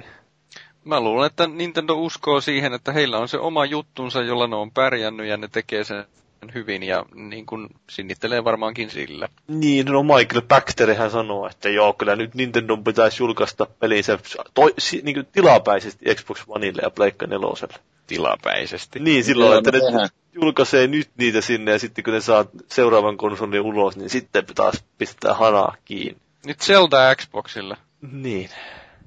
Mutta kyllähän Nintendo sitten taas kolme D S möi enemmän kuin mikään muu sehän, konsoli. Niin. Et, kyllä, eli tietty on siellä periaatteessa konsolisodan voittajakin sitten samassa leirissä. Jos mä nyt en ole ihan täysin elää omassa maailmassa, niin mä muistelisin, että eikö se ole Japanissa nimenomaan varsinkin kolme D S dominoi aika ylivoimaisesti. Joo, ja siis... jekkeitähän se myy kans tosi hyvin. Joo. Eikö e- Nintendo aika lailla elää just nimenomaan sillä, että se hallitsee sitä Japania niin suvereenisti? Se on tuo käsikonsolipuoli, joka sillä on ollut silloin D S-julkaisusta lähtien. Se, no ehkä aluksi ei mennyt niin täydellisesti, että se eka D S oli vähän heikko, mutta sitten vähän päivitti sitä. Kyllä, kyllä. Sillä kelpaa myydä Nintendokseen ja kätseen. Nyt siirrytään tuota, tuota Wii U:stä, niin lyhyen pimpelipompelin kautta Vietnamin viidakoiden jälkimaininkeihin.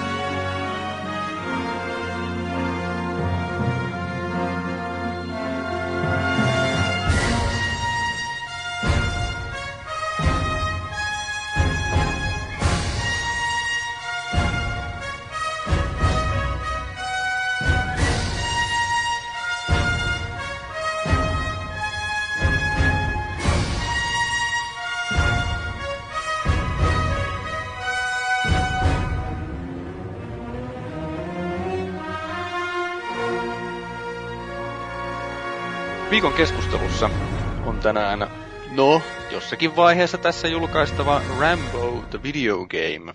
Ja sitten mielenkiintoinen hahmo nimeltä John Rambo vähän enemmänkin. Mitä, onko siellä etunimikin? Kaikki hyvät miehet on Johneja. Niin, no, kaikki hyvät. Sitten rentut on Jackeja. Siis musta ihan oikeasti tuntuu siltä, että se John on lähinnä nimenomaan sen takia, että se... Tekeekö se jotenkin niin kuin samaistumiskelpoisemmaksi siitä hahmosta? Tyylin John Doe, niin. joka on, niin kuin, joka on niin kuin yleisnimi tämmöiselle mattimeikäläiselle. Geneerinen placeholderi. Eikö se ollut John Matrixi kommandossakin? No kyllä. Sehän on ihan samaistuttava hahmo. Ja Master Chief on John ja niin poispäin. Joo, ja Jeesuksen opetuslapsi oli John. Kuuluko asiaa? Ei. Sama jätkä. No niin, okei. Okay.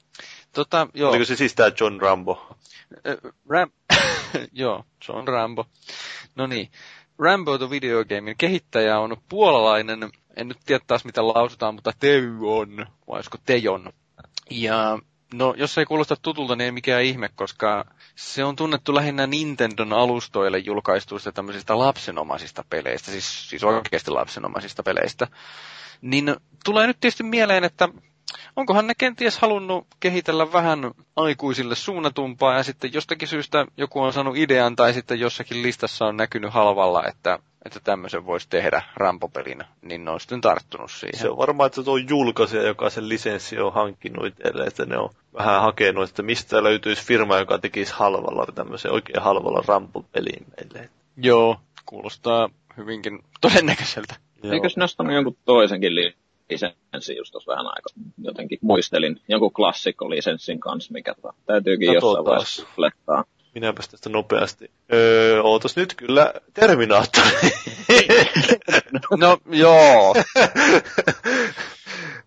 Joo, mä muistin. Odotet, odotettavissa on huippupelejä lisääkin sitten. Niinhän se taisikin olla, joo. Gamescomin jonot vaan kasvaa. Joo, siis tää on tää legendaarinen peli, että... Me testattiin silloin sitä siellä Gamescomissa vuonna kaksituhattakaksitoista. Ja siinä vaiheessakin, me, mä muistan, kun mainitsin tästä sille Prosen, tai siis Housemarkin Mikaelille, eli Haverin Mikaelille, eli Haaverin kaverille, niin sano, sanoo, että joo, että se on vähän semmoinen, että tuntuu, että se on joka paikassa ollut esille viime vuodet, mutta sitä ei koskaan ilmesty sitä peliä. Siis se on varmaan oikeasti tosi pieni. Se kyseinen tiimi, joka sitä tekee, koska ne tekee sitä noin hitaasti. Ainakin mä toivon, että se johtuu siitä. Vitsi, kun sulla tuli hyvin tuo justiin. Se on oikeasti vissiin tosi pieni, sitten semmoinen tauko. Heti rupesi ajatus, kun se pyörimään päässä, että tuon voi editoida mihin tahansa. Eiku. Niin, jatka. Niin, siis tota, kuuluuko tämä mun itse asia nyt ollenkaan sitten teille? Kuuluu, kuuluu. Siis, tai siis siinä, en mä tiedä, siis se, että se firma on pieni. Joo, siis... Yksi selitys muun muassa sille, että minkä takia tämä Beyond Good and Evil kaksi viipyy niin paljon, niin on kuulemma ollut se, että tämä, onko se nyt se Michel Ankel, mä en tiedä miten se lausutaan. Angel. Michel Angel, joo. Kuulostaa taiteilijan nimeltä. No just niin, se kuulostaa taiteilijan nimeltä. Niin, mutta kumminkin, niin mä muistan jostakin haastattelusta lukeneeni, että sitä peliä kehitetään todella pienellä tiimillä ilman kiire. Että, ja tämä on juuri se, millä hän niin kuin haluaisi, haluaakin sen pelin tehdä. Okei, jos pitää paikkansa, niin ihan jees. Ja tota, tämä kuulostaa nyt ihan samanlaiselta tilanteelta tämä tuleva Rambo, että se on ollut vuosia esillä sen takia, koska sitä tehdään pienellä tiimillä. Se on sitten vaan eri asia, onko sieltä tulossa hirveän hyvää. Niin, että siellä ei ole ehkä samanlaista visionääriä. Joo. Lähtisi rinnaistaa noita kahta peliä. No, no tota, ei tämän enempää rinnasteta, sanotaan nyt näin. Mutta tota, tämä tuleva Rambo-peli, niin se perustuu kolmeen klassikko-elokuvaan. Niin se ei perustu neljänteen? Ei mun mielestäni, vaan se o- perustuu nimenomaan tähän... Ei niin joo, joo, joo, ei siinä on jo nimenomaan kolmesta ekasta. Niin, tähän Rambo-trilogiaan, eli vuonna tuhatyhdeksänsataakahdeksankymmentäkaksi julkaistu First Blood... Ja sitten vuonna tuhatyhdeksänsataakahdeksankymmentäviisi julkaistu jatko-osa Rambo First Blood Part kaksi, vai se on jo First Blood Part kaksi. Joo, ja sitten tietysti myös Rambo kolme vuodelta tuhatyhdeksänsataakahdeksankymmentäkahdeksan. Mulla on itse asiassa ne tässä hyllyssä D V D:llä nämä kolme ensimmäistä. Joo, mulla on se tässä mun, mun sylissäni juuri nämä D V D:t tässä, ja ai, a- ajattelin, kun tässä jakson nauhoitusta lopetellaan, niin mä laitan tuon ekan leffan pyöriin ihan noin niin kuin muistellakseni. No se ensimmäinenhän nyt oikeasti on ihan niin kuin varteenotettava elokuva. Niin, ja siinä on sanomaakin on olemassa ja kaikkea. Joo, Joo. Se on niin kuin vähän syvällisempi, että se ei ole ihan semmoinen. Ja sitten nimenomaan huvittavasti, että Rambo on kliseinen, että Ramboa käytetään synonyyminä tämmöiselle tappokoneelle, joka tappaa kaiken mahdollisen, niin kuinka monta se tappaakaan siinä ensimmäisessä elokuvassa. Varmaan vaan yhden ja senkin vahingossa. Niin. M- mutta joo, tämä ensimmäinen leffa on muutenkin hyvin erilainen, että, että tota, no, puhutaan nyt Rambosta vähän yleisemmin. Eli tota, semmoiset, jotka on syntynyt yhdeksänkymmentäluvulla tai jopa sen jälkeen, niin varmasti tosiaan Rambo on nimenä tuttu. Vähän samalla lailla kuin justiin terminä voidaan sanoa, että ramboilu, elvistely, jeesustelu. Niin, Vaikka tota... me ei olla eletty Jeesuksen aikaa, niin me tiedetään, mitä jeesustelemisellä tarkoitetaan. Joo, en minä ole kyllä elänyt Elviksenkään aikaa. Niin. Mun vanhempani on elänyt. Tota, mut joo, tämä Rambo-hahmona on ehkä vähän etäisempi nuoremmille. No okei, tämä Rambon hahmo perustuu, tai sen loi, niin kirjailija David Morrell. Ja esikoisromaanissaan First Blood vuodelta tuhatyhdeksänsataaseitsemänkymmentäkaksi. Eli siinä Vietnamin sodan jälkimainingeissa tai justi, justiinsa loppumisessa. Ja tämä on nyt oleellista, kun mietitään sitä, sitä Rambon hahmon alkuperäistä sanomaa tai merkitystä. Että se on syntynyt se kirja Vietnamin sodan jälkimainingeissa. Ja se ensimmäinen leffa ja sitten kirja, niin se on tarina sotaveteraanin vaikeudesta sopeutua takaisin rauhaan. Tässä on, tota, tai rauhassa elämiseen niin sanotusti. Kyllä näitä suomalaisiakin elokuvia, T V-sarja on, jossa käsitellään sitä samaa, jossa sanotaan, että mies selviää sodasta, mutta ei rauhasta. Niin tässä on vähän samanlainen teema. Eli se on niin. Ja tota, no tähän väliin mä voin sitten heittää taas mainoksen, että että tämä kyseinen ilmiö äh, niin kuin sotaveteraanin sopeutumisvaikeuksista takaisin siviiliin on ihan todellinen ja si- Tähän on ihan Suomessakin tehty väitöskirja, tämä Ville Kivimäen Murtuneet mielet, joka on hyvä kirja, joka siis perustuu tietysti Suomen, suomalaisten sopeutumisvaikeuksiin ja mielen järkkymisiin niin toisessa maailmansodassa. Vietnamin sodan jälkeen. No ei onneksi Vietnamin sodan jälkeen sentään, toisen maailmansodan jälkeen. Mutta takaisin tähän David Morrellin romaaniin First Blood, niin mä, yrit, mä muistan joskus teininä yrittäneeni lukea sitä. Ja tota, ehkä sille voisi antaa uuden mahdollisuuden. Se on käännetty suomeksi nimellä Ajojahti, joka on, sillä nyt ei ole mitään tekemistä sen alkuperäisen kää, niin kuin nimen kanssa, tai sen idean kanssa, eli edes sen First Blood. Mutta kyllähän se nyt tietysti kuvaa aika hyvin sitä itse asiaa, mitä siinä leffassa tapahtuu, äh, kirjassa, no leffassa kanssa. Niin mä muistan sitä kirjasta sen, että se on ihan saamarin ärsyttävä lukea. Sen takia, kun siinä on se alatyylin kiroilu on niin kuin melkein joka lauseessa, ei ihan, mutta melkein, niin se, se ärsytti, ainakin silloin joskus teininä, kun sitä luki. Et se oli se syy, miksi mulla se jäi silloin kesken. Sä et vielä ymmärtänyt, että mitä se vittu tarkoittaa, niin se, mitä? No, ei, ei, nyt, ei nyt noinkaan, mutta, tota, mutta se vois, nyt kun sitä lukisi aikuisena ja osaisi tosiaan ymmärtää sen, justiinsa sen ajankohdan, mihin se on tehty vuonna seitsemänkymmentäkaksi ja muuta, niin mä en tiedä, mutta mä toivon, että tämä on muistaakseni professori tämä, eläkkeellä olla professori tämä kirjailija, niin silloin varmaan siinä kiroilussa niin ollut joku semmoinen ajatus, jonka se haluaa niin kuin tuoda esille. Taas kerran havainnollistaa jotain pointtia. Mä en nyt tiedä, mutta ainakin tulisi mieleen. Koska se, että sitä kiroilua on muuten niin hirveästi, niin siis se on vaan, se on niin kuin vaan typerää, jos sillä ei ole niin kuin mitään ideaa siinä. Ainakin mä kauheasti toivon näin, että siinä olisi joku ajatus. No, tässä kirjassa niin se Rambo kuolee lopuksi. Mutta leffassahan nyt näin tietenkään ei tapahtunut. Ja tota, mikä nyt oli ihan hyväkin. Että mä luulen, että siinä kirjassa se ideana oli niin kuin justiin alleviivata sitä sotaveteraanin sopeutumisvaikeuksia sillä tavalla, että se ei sopeudu, vaan se kuolee lopulta. Kun taas sitten elokuvassa tietysti ei varmaan sitten haluttu luoda sellaista ihan niin lohdutonta lopullista kuvaa. Plus sitten tietysti se, että se leffahan on tosiaan tehty kymmenen vuotta sen kirjan ilmestymisen jälkeen, jolloin se amerikkalainen yhteiskuntakin oli varmasti jo muutunut. No, nyt koska se Rambo ei kuollut leffassa, niin nämä leffasta, tästä First Blood-leffasta tehdyt jatko-osat, jotka on huomattavan erilaisia kuin se eka leffa, niin ne jatko-osat siitä teki tämmöisen siis, kulttihahmon. Niin, vielä palatakseni tuohon edelliseen, että sehän tosiaan oli, kuvattiin myös semmoinen vaihtoehto, että se kuolee myös siinä elokuvassa. Se on semmoinen vaihtoehtoinen loppu, joka on erikoisjulkaisulla mukana kyllä. Okei, okay. Se aina oppii uutta. Olisi vaan oikeasti hauska tietää, että missä vaiheessa ne on noita jatko-osia miettinyt, että ne muuttaa sen teeman ja sen niinku yleisilme ihan totaalisesti. No tota, itse asiassa juuri tästä tulee mieleen, että siinä voi olla jotain tämmöistä ö, kylmän sodan henkeä, ikonia ja muuta, koska siis vuonna kahdeksankymmentäviisi, jolloin tuli tämä Rambo kaksi, niin samana vuonna tuli myös Rocky neljä. Molemmissa on Stallone ja molemmat on härskejä, just tämmöisiä kylmää sotaa, niin kuin... No siis, no varsinaisesti se ei välttämättä käsittele kylmää sotaa se leffa itsessään, sen enempää Rocky kuin se Rambo kakkonenkaan, mutta siis niin kuin mä oon aina sanonut, niin elokuva ei kerro niinkään siitä, mistä se kertoo oikeasti, vaan se kertoo ehkä jopa enemmän siitä, milloin se leffa on tehty, siis se ympäristö, jossa se leffa on tehty, vaikka se kertoisikin jostain muusta asiasta sinänsä. Eikö Rocky nel- Rocky nelosessa ollut tää Ivan Drago vai mikä se on? Kyllä, siis tää, se on elokuvahistorian merkkiteos, se on vaan loistava leffa. Jotenkin break, ehkä näkisin siinä kuitenkin sellaista kylmän sodan.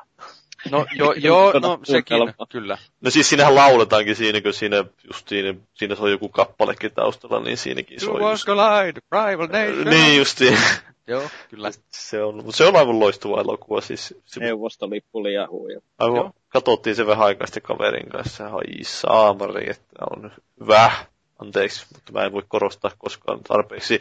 Paitsi, että mä voin paljastaa siitä hyvin, kun mä perehdyin aiheeseen. Ja sitten, sitten mitä siinä leffasta on analysoitu. Siinähän on myös näin niin kuin sivunotaationa huomiona, että Rocky nelosessa on myös tällainen teknologia vastaan ihmiset aspekti. Niin on, niin on, joo. Että mä melkein voisin jopa ajatella, että jos, jos mietitään Rocky ykköstä, sitä ihan ekaa, ja sitten sitä nelosta, niin siinä on vähän samalla lailla, että siinä on sama henkilö ja sama asia, nyrkkeily, mutta se, se mitä siinä, niin kun siinä ympärillä tehdään ja tapahtuu, niin se on niin kun ihan toisenlainen. Vähän samaa Rambossa. No ju, just meinasin sanoa, sanoa sitä, että siinä on ihan samalla lailla, että se eka leffa on jotakin, sillä on joku ajatus, mutta sitten se muuttuu siinä jatko-osissa niin kuin ihan toiseksi. Ja no miksi se muuttuu toiseksi? No totta kai tietysti raha puhuu. No minkälainen raha puhuu? Sellainen, mitä ihmiset on halunnut niin kuin nähdä silloin. Niin, tota, niin kuin mä sanoin, se, se leffa kertoo nimenomaan siitä ajasta, milloin se on tehty.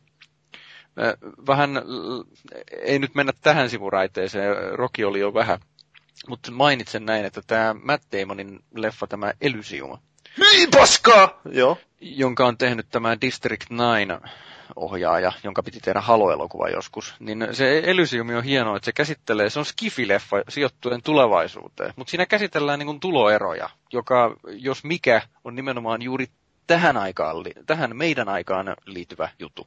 Eli se leffa kertoo tosi paljon siitä ajasta, jossa se on tehty. Eli nyt tässä nykyajassa, vaikka se sijoittuu tulevaisuuteen.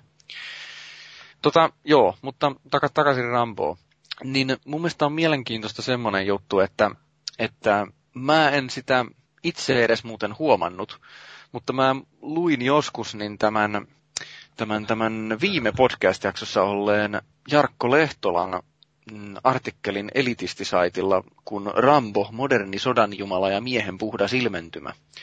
Niin tämä Jarkko mainitsee siinä tämmöisen jutun, että Rambon sotilasarvoa ei koskaan kerrota. Että kakkosleffassahan käydään läpi sen ura, että siellä on Medal of Honoria ja Purple Heartia ja muuta sen sellaista, mutta sen sotilasarvoa ei mainita ikinä missään. Ja se on sikälikin vielä mielenkiintoista, että jopa nämä James Bond-elokuvat, niin jopa niissä aina välillä niin kun muistutetaan katsojaa siitä, että se on niin kun laivaston upseeri, James Bondi, Command, Commander Bond. Mutta John Rambon sotilasarvoa ei missään puhuta. Se on musta mielenkiintoista. Hmm. Ja siinä on todennäköisesti, no okei, varmaan siinä on osittain se, että se on jäänyt niin kuin päälle, että se ei ole oleellista, mutta sitten myös varmasti sen lisäksi se, että se on John, joka mies, Ja sitten kun siinä ei mainita sitä sotilasarvoa, niin siihen voi niin kuin varmaan sitten helpottaa Vietnamin sodan veteraanin samaistumista siihen tilanteeseen. Niin, kun sitten toisaalta miettii... Minä ei saa paremmin niin kuin yksilöidä sitä. Ha- hauska tämmöinen vastakohta tälle Master Chiefille siinä mielessä. Että Master Joo. Chiefistä kaikki puhuu Master Chiefinä, kun taas... Niin. Rambosta puhutaan sukunimellä. Niin. Joo, kyllä. Ihan hauska huomio tuokin. Mikä olisi oikeastaan luonnollisempi juttu? Koska tota... Siis näitä henkilöitähän näissä Rambo-elokuvissa on tosi vähän, mutta se mikä siinä on, on Rambon sodanaikainen esimies. Trautman! Eli, joo, Eversti Trautman. Niin sitä taas Rambo nimittää koko ajan niin kuin Everstiksi. Siis hän ei sillä sotilasarvollaan, vaan vaikka se ei niin kuin enää, ei, ei itse asiassa ole missään niissä leffoissa niin kuin varsinaisesti sen Traut... No okei, okay, kakkosleffassa ehkä jonkun verran, mutta kumminkaan niin... Se on tälle Rambolle, se on aina Eversti, ihan riippumatta siitä, mikä sen niin kuin, asema häneen on sillä hetkellä. Mutta se on Rambolle aina Eversti, joka on ihan eri asia taas sitten, koska se, se esimieshän aina nimittää, että Johnny tai Rambo. Että et sekään ei nimitä sitä sillä hänen sotilasarvollaan. Niin, ei sanota, että alokas, nö, nö, nö. Niin, nimenomaan. Huomasitteko muuten tai muistatteko, että... legendaarinen David Carusohan on tässä ensimmäisessä Rambossa, tai First Bloodissa, eli tämä C S I Miami-mies. Mikä se se rooli olikaan? Sellainen pieni poliisiroolihan silloin siellä joukossa, että okay. Kannattaa tsekata, se on nuorena miehenä siinä mukana. Aa, niin, joo, tuossa se näkyy. Isompiin rooleihin nykyäänkin. Itsit, siitä se oli varmaan se läpi... Nyt kun tässä, tässä puhutaan, niin... Niin, tota, keskeytin törkeästi, mutta... Kerro vain. Joo, niin kerron. Eli aina välillä kun puhutaan tässä, niin mulla tulee, tulee aina ajatuksia mieleen puhuessa, niin tämmönen tuli vaan mieleen tässä, että... Että... Perkele! Mullekin tulee ajatuksia mieleen puhuessa. Joo, mutta vitsi! Omalla introllani unohdin sen. No, niin, ilmeisesti myötä ajatuksia lähtee pois päästä puhuessa. Ajatuksia lähtee pois päästä, joo. Vuoto. Voi herranjumala. Aivovuoto. Aivovuoto, joo. Ei auta mitään, nyt täytyy mennä eteenpäin. Ainakin sitten toivon, että tulee mieleen ennen kuin siirrytään. Eikö aivovuoto on suomalainen bändi? Niin. No tota, se mikä musta on kans mielenkiintoista, joka oikein alleviivaa sitä, että miten vähän näissä Rambo-elokuvissa on... henkilöhahmoja on se, että neljä Rambo-leffaa ja ainoastaan yksi nais, naishenkilö on, tai hahmo on ollut niin kuin edes jotensakin tärkeä sille Rambolle. Se on siinä kakkos, kakkoselokuvassa se Rambon kontakti siellä Vietnamissa, eli tämä Ko-nainen, niin sitten sekin kuolee siinä. Lapissa kaikki tahtoo kuolla. Joo, jatkakaa. No, niin. Mm, no niin. Joo, niin kyllähän... Mä, mä en nyt näköjään saa kiinni siitä mun karanneista ajatuksistani, mutta tämmönen näin, että ennen kuin siirrytään vähän nykyajakaan aattelemaan, niin kyllä niin kuin justi Rocky, Rambo, Commando, no siinäpä ne sitten enemmän tappavaa ase. No se on ehkä ysäriäkin jo, mutta nämä nyt niin... Kyllä ne on vähän semmoinen kahdeksankymmentäluvun lapsille ja totta kai varsinkin pojille. Niin Rambo on aika lailla myyttinen, semmoinen ikoninen hahmo yhdessä Terminaattorin kanssa. Ja kyllähän nämä hahmot sitten elää vielä nykyäänkin, että meillähän oli, tai ei meillä ollut, mutta amerikkalaisilla oli kuvernaattori. Että se kantoi sinne asti se rooli. Ja, ja sitten kyllähän ainakin tuolla Lähi-idän suunnalla niin jonkun verran saatetaan puhua, että amerikkalaiset luulee olevansa Ramboja. Eri asia luuleeko ne olevansa, mutta kumminkin se on se mielikuva, että se elää. No, jos nyt sitä tullaan... kahdeksankymmentäluvulla, niin kahdeksankymmentäluvulla, kun tuota kummisetä toi Rambo Puukon mulle jostain lomareissulta semmoinen, Joo. semmoinen niin kuin sahalaita, mikä se nyt olikaan. Kyllähän se oli niin hieno, siellä oli tulitikut sisällä. Ja oi joo, oliko kalastustarvikkeet? Oli nekin muistaakseni, korkin sai päästä auki. Ja se oli kyllä hienoa, että mitä ikinä oli. Kyllä. Kuinka monta tapoit sillä? En, en muista kuinka, niin, meni niin montakin varmaan matalaksi. maalasit itse saveen ja sitten menit seisomaan semmoista seinämää varten se puukko siinä ojossa ja sitten hyökkäsit sieltä aina. Totuus tapoin yhden ja sitten sen jälkeen juoksin metsässä karkuun poliisiin. Aivan. Eli Rambo-leffa kertoo sinusta. Kyllä. No, jos nyt ajatellaan sitten nykyaikaa, koska meillä tulee nyt nykyaikana niin Rambo-peli, joka nyt ratsastaa vanhoilla leffoilla, mutta silti kyllähän ratsasti kummisetä pelikin vanhoilla leffoilla. Niin, no, puhutteleeko tämä hahmo nyt sitten enää sellaisenaan nyt ainakaan? Niin tota, kun Rambo käsitteli tämmöistä, tai, tai käsittelee sellaista i- ihmistä, joka kokee tämmöisen normaalin elämän hyvin tylsänä, ja se kokee niin kuin todella elävänsä vasta siinä, siinä taistelun adrenaliinihöykissä. Niin tätä teemaa on käsitelty vähän ehkä hienovaraisemmin nykyaikanakin. Tulee mieleen kuusi Oscaria pokannut Catherine Bigelown pomminpurka- Irakin pomminpurkaista kertova leffa Hurtlocker. Niin tota, että tämäkin muuten on ihan todellinen asia, että, että tota, on sellaisia ihmisiä, jotka niin kuin jossain määrin addiktoituu siihen sotaan. Ja jos nyt ajatellaan Suomen historiaa, niin esimerkiksi Lauri Törni niin oli varmaankin tämmöinen. Että jos se olisi elänyt niin kuin viisikymmentä vuotta myöhemmin, niin se olisi todennäköisesti ollut joku kouluttamaton rakkari, joka istuu linnassa pahoinpitelystä tai taposta. Mutta kun se syntyi semmoiseen aikaan ja paikkaan, niin se on juhlittu sotasankari. Tämä oli se asia, mikä mun piti sanoa tuossa äsken. Mustamaalasit no. Just yhden sankareista. En mä mustamaalannut, ainakaan toivottavasti. Larry Thorne, kahden armeijan upseeri. Mutta tota... käsilippaa. Joo, kyllä. Siis hänen, ei nyt ehkä ihmisenä käsilippaa, mutta noin niin kuin siinä mitä se teki, niin käsilippaan. Mutta Rambon hahmo, niin mä kaipaisin ehkä jonkun verran päivitystä sille hahmolle. Vähän samaan tyyliin kuin James Bondille tehtiin tämän Casino Royale-leffan myötä kaksituhattakuusi. Eli aika kivuttomasti kumminkin James Bondi loppujen lopuksi siirtyi tällaisesta kylmän sodan Venäjä-härdellitorjuntasysteemistä niin kuin tämmöiseksi terroristien, öö, te, no, terroristien pieksäjäksi ja kyberterrorismia ja tiedustelua ja muuta sen sellaista.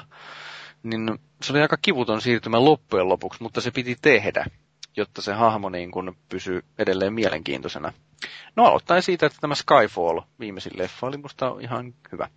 Pienistä juoniongelmista huolimatta. Joo, mutta edelleen tästä Rambosta, niin... siinä on semmoinen ongelma, että se Rambo on hahmona, niin vähän niin kuin tämä Master Chief, että se on hyvinkin suoraviivainen erakko loppujen lopuksi. Mikä on sotilaalta pikkusen erikoinen ominaisuus, jos mietitään, että Rambohan toimii näissä kaikissa elokuvissa niin käytännössä yksin. Niinpä. Mitä noin niin kuin sotilaat ei tietenkään oikeasti tee. Se on aina se, kun vähintään se pieni ryhmä siinä, tai vähintään ne kaksi. Tarkka-ampujatkaan ei toimi yksin. Ei, vaan siinä on ampuja ja spotteri. Siis so- sotilaat ei ole tosiaan periaatteessa, paitsi nyt ehkä kipinävartiossa, niin ikinä yksin, vaan siinä on aina vähintään se taistelijapari. Niin tämäkin tekee tietysti Rambosta vähän erikoisen.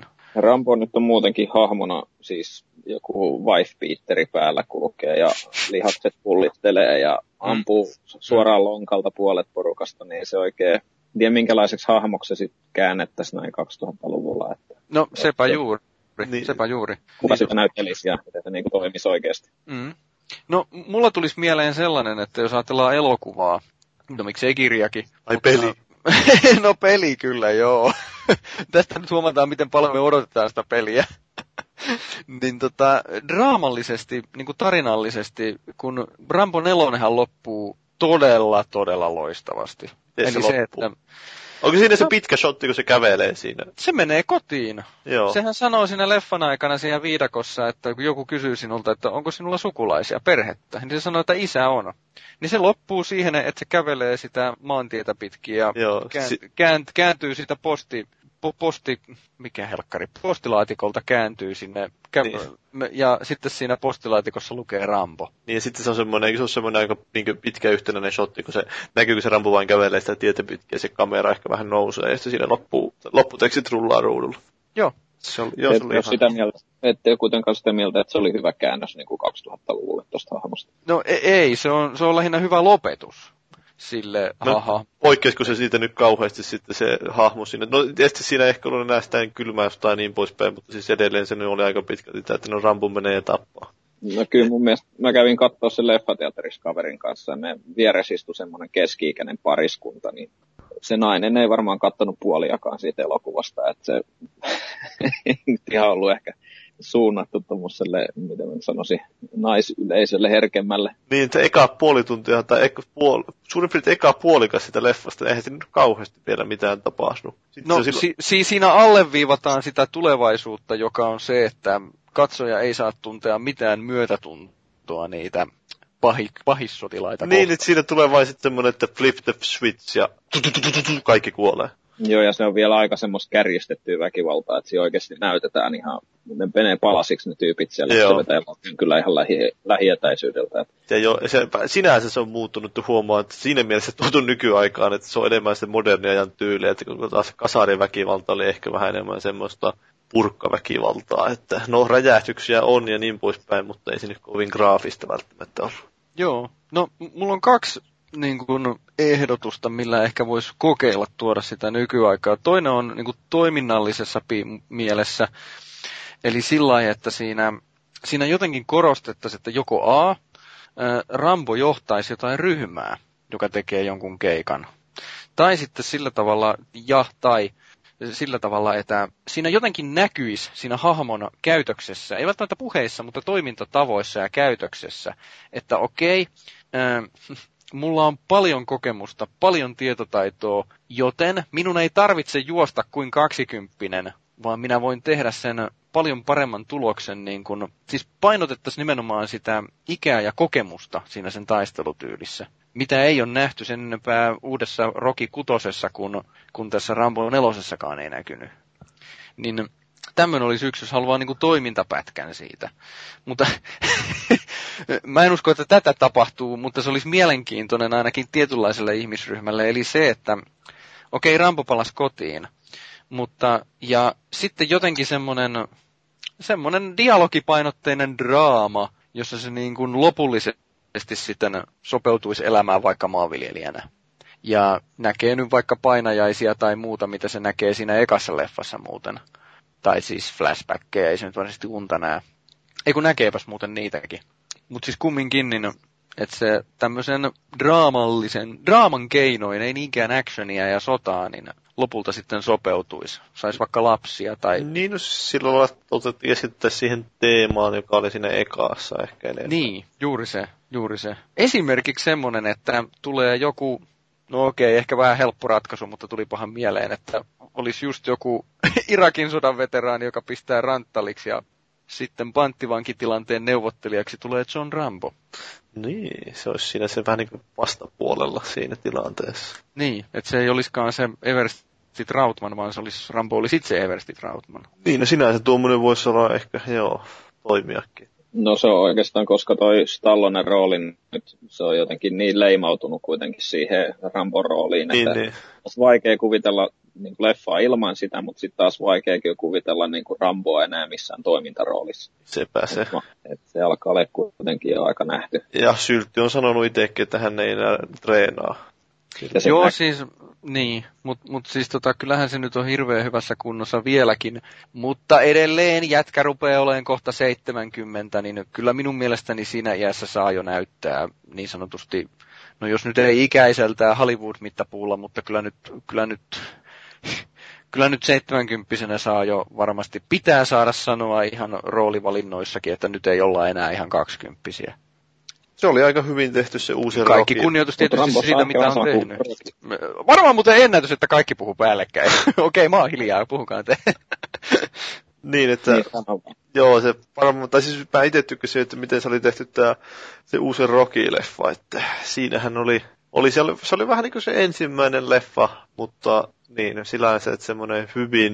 Enemmänkin sitä draamaa ja enemmänkin kerrottiin just, että se ei... ollut ehkä sitä yhtä harjoittelumontaansia ja Stallonen kiitelevää lihaksikasta vartaloa, vaan se oli tämmöinen, että se Rocky siellä vähän hoiteli hommia näin niinkö periaatteessa. Ravintolaa ja... Niin, uransa jälkimainingissä semmoista aika down to earth meininkiä.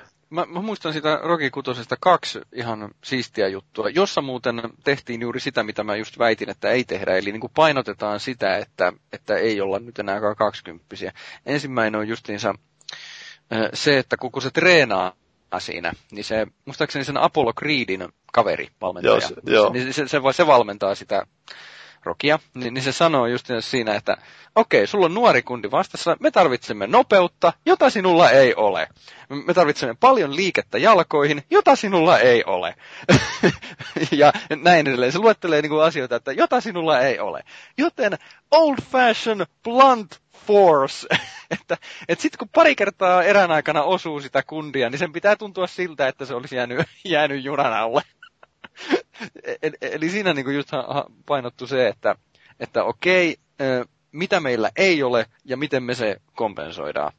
Ja sitten toinen asia, minkä mä muistan siitä Rocky Kutosesta, joka myös havainnollisti, että sillähän on siinä kulma, kulmapsyykkaajana, vai miksi sitä kutsutaan, mä en, mä en tunne tuota nyrkkeilymaailmaa noin muuten, mutta sen oma poikahan sen matsin aikana psyykaa sitä erien välillä, niin sehän sanoi siinä jossain vaiheessa, että you got nothing to prove, nothing to prove. Eli just nimenomaan se, että, että on jo niin paljon menneitä näyttöjä, ja pelkästään sillä, että nousi sinne kehään, niin on jo todistanut kaiken, mikä nyt oikeastaan tarvii, että, että älä nyt tapata itseäsi tähän kehään, että, että ei ole mitään todistettavaa.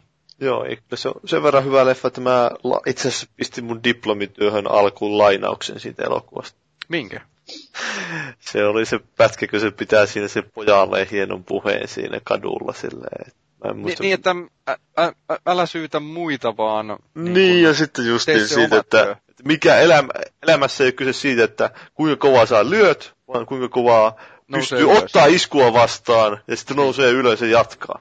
Niin, mä rinnastin tämän se, opiskeluun ja tähän. Se muistaakseni sanotaan jossain muussakin leffassa kuin Kutosessa, mutta... Saattaa olla, joo. Joo, ja saatan muistaa väärin, mutta who cares, se on, se on hienosti sanottu mun mielestäni kumminkin. Mutta tota, niin, katsotaan. Kyllä mä oikeastaan haluaisin nähdä Ramboa vieläkin, mutta se, se pitäisi nyt sitten jotenkin mielekkäästi tosiaan käsitellä. Esimerkiksi vaikka jollakin näillä tavoilla, mitä... Mitä tässä nyt ollaan ehdoteltu, mikä niin saattaisi ehkä toimia? Yksi vaihtoehto on aina se, että tehdään reboot, mutta sitten kun pitäisi ottaa uusi näyttelijä siihen, ja sitten se on vaikea tosiaan, niin kuin Perki sanoi, niin kuvitella mitään muuta jätkää siihen, että se tuntui semmoisen pyhää häväistykseltä, jos siellä on joku, sanotaan nyt vaikka joku Ryan Gosling näyttämässä nuorta Ramboa. Niin se... no, joku John Cena. Joo, no se ei ehkä sekään. Mun mielestä vaan toi Rambo, Rambon niin kuin hahmo ylipäätänsä, niin se eka leffa oli ihan oikeasti vakavasti, vakavasti otettava, mutta sitten ne kaksi seuraavaa, niin ne jotenkin niin just sen ajan henkisiä ja sellaisia. Kyllä. Oikeasti tosi vaikea kääntää nykypäivään, niin mä melkein kyllä kuoppaisin mielelläni koko Rambo-käsitteen ja pitäisin se ehkä rampoiluna, mutta en niin kuin elokuvana enää. Että, tota, ei, ei se oikein. Varsinaisesti tarvetta ollut kääntää sitä nykyaikaan. Joo, että jos sitä vertaa just johonkin James Bondiin, niin Bondi on kuitenkin semmoinen niin kuin ajaton hahmo, vaikka sekin on ollut sitä tota, kylmää sotaa suurin osa, mutta... Se mitä se on niissä tehnyt niissä elokuvissa ja kirjoissa, niin on kuitenkin hyvin erilaista siitä, mitä Rambo tekee. Joo, eli tuommoista niinku suoraa tappajaa, mikä Rambo on tuollainen vaani metsissä ja ampuu lonkalta ja räjäyttelee kaiken maailman granaateilla, mitä ikinä räjäyttääkään, niin ei se oikein istu enää. James Bondissahan on... Vähän sama kuin just... Mm? Niin, että vähän sama kuin yritetään tuoda just jotain tota, näitä kahdeksankymmentäluvun klassisia räiskintäpelejä, mistä ehkä... Tota, toi toi, mikäs tämä nyt olikaan, tämä ikuisuusprojekti. Duke Nukem vai? Joo, ei sekään enää oikein kaksituhattaluvulla niin toimivaa. Se ei ole niin kuin tämän kulttuurin tai nykypäivän normien mukainen hahmo, niin ei se oikein istu tänne enää. Mä keksin yhden syyn lisää, minkä takia tämä James Bondin hahmon päivitys onnistui, eli tämä tämmöinen, no periaatteessa tämmöinen sotilastiedustelu, niin, niin tota, sehän on hyvinkin ajaton. Sitä on tehty... No ainakin antiikin Roomasta, ja pääsen taas sanomaan, Kaukoidän ninjat oli sitä, plus sitten tietysti nämä nyt kylmän sodan agentit, K G B ja C I A, sun muut, niin sitä on edelleenkin. sitä on ollut aina, niin se on ollut ehkä vähän helpompi päivittää se hahmo sinänsä. Mutta tosiaan, niin kuin sanoit, niin Rambo onkin vaikeampi, koska se on lähinnä vaan, varsinkin näiden jatko-osa elokuviensa takia, niin hyvinkin semmoinen vaan suoraviivainen tappaja oikeastaan. Niin, joo, sanoit hyvin. Se on vaan hassu just tuossa Rockissakin, että se ensimmäinenhän voitti Oscarinkin kuitenkin, niin miten sekin sitten taas samalla lailla kuin Rambokin, niin valuu ne jatko-osat sitten taas just semmoiseksi popcorniviihteeksi, että missä vaiheessa se on todettu, että kai ne katsoo vaan, että rahavirrat tulee perässä, jos tehdään tämmöistä niin kuin järjetöntä räiskintää vaan. Mä luulen, että, että kyse oli vaan siitä silloin. Eihän se syltylö nyt ehkä niin siinä, vaikka se nyt muistetaan parhaiten just Rockista ja näistä Ramboista, niin eikö sen jälkeen, kun se ura tosiaan lähteneen ekaan Rocky-leffaan ja, tai ekaan pari ja sitten se Rambo-leffaan jälkeen nousuun, niin ei se nyt ehkä sinänsä, jos miettii, mitä leffoja se on silloin tehnyt, niin ei ne ehkä niitä elokuvallisesti ansioikkaampia elokuvia ole. Mm. Ja siis tota, Stallonehan on vähän yksi, ulot, yksi ulotteisen näyttelijän maineessa nyt ainakin ollut, mutta no varsinkin tämän ensimmäisen Rambon se ö, loppumonologi, jossa se avautuu tälle Trautmanille justiin. Se, siis periaatteessa pukee sanoiksi sen teemansa, mikä siinä koko leffassa on niin kuin sanomana. Niin tota, se on varmaan kyseisen äijän paras niin kuin tämmöinen näyttelijäsuoritus. Eli toisin sanoen ehkä kysymys on osittain hänen urallaan myös siitä, että jos ei sillä vaan ollut riittävän hyvää tekstiä tulkittavaksi sitten. Okei, nyt täytyy sitten heti sanoa. Tai siis on päässyt liikaa itse vaikuttamaan sinne. No voi olla sekin, mutta to- toisaalta taas sitten Rockin hahmo taas on hyvin erilainen verrattuna vaikka Rambon hahmoon, ja Rockihan on Stallonen itsensä käsikirjoittama se leffa. Aina, itse asiassa aika monikin niistä Rocky-leffoista on Stallonen itsensä käsikirjoittama. Eikö se ensimmäinen just voittanut Oscarin siitä käsikirjoituksesta, vai muistanko ihan väärin? Öö, ei, mutta oli ainakin ehdolla. Okei. Okay. Jostain se voitti, ja nyt täytyykin katsoa, että mistä se sen voitti. Joo. Mut joo. No, niin kuin nyt tässä huomataan, niin me ollaan hyvin paljon puhuttu siitä tulevasta pelistä. Joo, voimme siitäkin jotain sanoa vielä tähän. No, no sanotaan sen verran, että minä henkilökohtaisesti toivotan sille pelille onnea ja menestystä. Mutta en mä kyllä, siitä tulee siis F P S-räiskintä, niin en mä nyt kyllä löisi vetoa sen puolesta. Kai sä olis kattonut se uusimman trailerin? No olen. Siis mun on todella vaikea kuvitella, että se, että se pystyisi niin kuin yhtään millään tavalla keräämään positiivista huomiota tai jotain, että kyllä nyt aika ihmeitä tarvii tapahtua. Mutta onhan sillä nyt, ja tällä meidän keskustelulla on nyt ollut se vaikutus, että kyllä mä aion katsoa tässä nyt tulevalla viikolla nämä kaikki Rambot läpi. Kaikki? Kaikki, neljä. Siitä on kyllä hetki, kun mä oon sen nelosen nähnyt. Niin. Mutta niin, siitä pelistä, mä oon meistä ainut, joka on jopa pelannut jo sitä peliä. No kerro. Sehän oli silloin Gamescomissa tosi. Ennen kuin mennään palautteisiin, niin tämä on oikeastaan hyvä, että aloitetaan pelistä ja lopetetaan peli. Ole hyvä. Niin, niin, siis siellä Gamescomissa pääsi testaamaan ja silloin me pelattiin sitä tällä liikkeentunnistussysteemillä, joka oli se tämä Razorin, mikä se nimi olikaan, mä en muista sen systeemin nimeä, mutta P C:llä käytännössä pelattiin. Hyvin Moven tyylinen ohjaustapa ja no, siitä pelistä nyt ei kauheasti kyllä sanottua jäänyt. Se oli aika sanalla sanoen surkea semmoinen niinkö raideräiskintä, ja ilmeisesti se on sitä, näyttäisi olevan tuo lopullinenkin peli, että en tiedä mitä siellä on sitten kestänyt tosiaan näin kauan, kun ei se nyt kauhean erikoiselta näytä noissa videoissakaan verrattuna siihen, mitä se oli silloinkin. Se on, se on se hyvä merkki. Se on hyvä merkki, jos tuota YouTubessa, kun tulee traileri, niin ne tuota moderoi kaikki kommentit, mitä sinne tulee. Joo. Se jos silloin, jos siellä on vain pelkkää positiivisia palautteita, niin tietää, että se on hyvä peli pelitiedossa. Siis semmoinen greatest hit-kokoelma noista leffoista siinä vissiin on tulossa. Että en mä niin siis pelillistä sisältöä tuolla nyt näe ehkä, tai pelillistä annettavaa näe kyllä oikein minkään tasosta, että jos haluaa ehkä huumoriarvoa tai sitä nähdä kuin omat lapsuuden niin tämmöiset hyvin merkittävät teokset raiskataan, niin sitten siinä mielessä sitä voi vähän kokea tämmöisenä henkisenä pahoinpitelynä itselleen. Ja ihan järjettömän karultahan se näyttää. Joo, ei siis eihän sitä tunnista sitä jätkää, että se niin näyttäisi Rampolta sillä mun kauheasti. Että onhan siihen vissiin ääniraitaan, ne on tyyliin napannut elokuviin ääniraidon jotain repliikkejä ja musiikkia. Ei ole varsinaisesti nauhoitettu uutta, mutta jotain kuitenkin tuttuja elementtejä leffoista. En, en minä siis, ei hyi. Menestyksen mahdollisuudet ovat siis todella huikeat. Tässä ei niin oikeastaan jos mikään se nyt joskus julkaistaan. Että Kyllä mä, to- kyllä, kyllä mä toivon, että se julkaistaan. Siitä on nyt niin paljon, ne on varmasti tehnyt siihen duunia ja sitä on markkinoitu ja muuta, niin kyllä se nyt ulos pitää saada.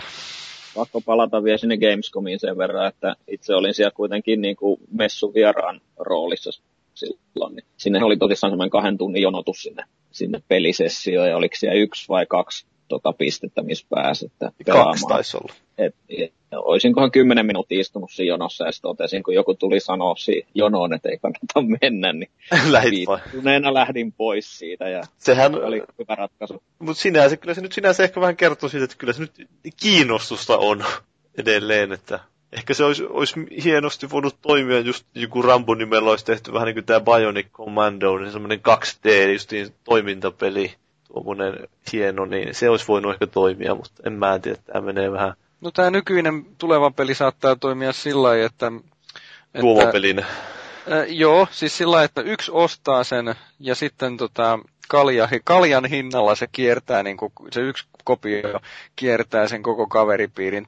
Tai sitten sillä tavalla, että hei, mä astin Rambon kahdella kympillä ja sitten kokoonnutaan justiinsa kymmenen viisitoista kundia yhteen, tai miksei naistakin, niin, niin tota, yhteen ja samaan kämppään. Ja sitten se ohjainkin kiertää niin kuin aina ihmiseltä tois, toiselle ja ka- kaikki tota vetää kaljaa ja naureskelee ja he, he, he ja, ja niin kuin pelataan se jollakin iisillä läpi. Niin.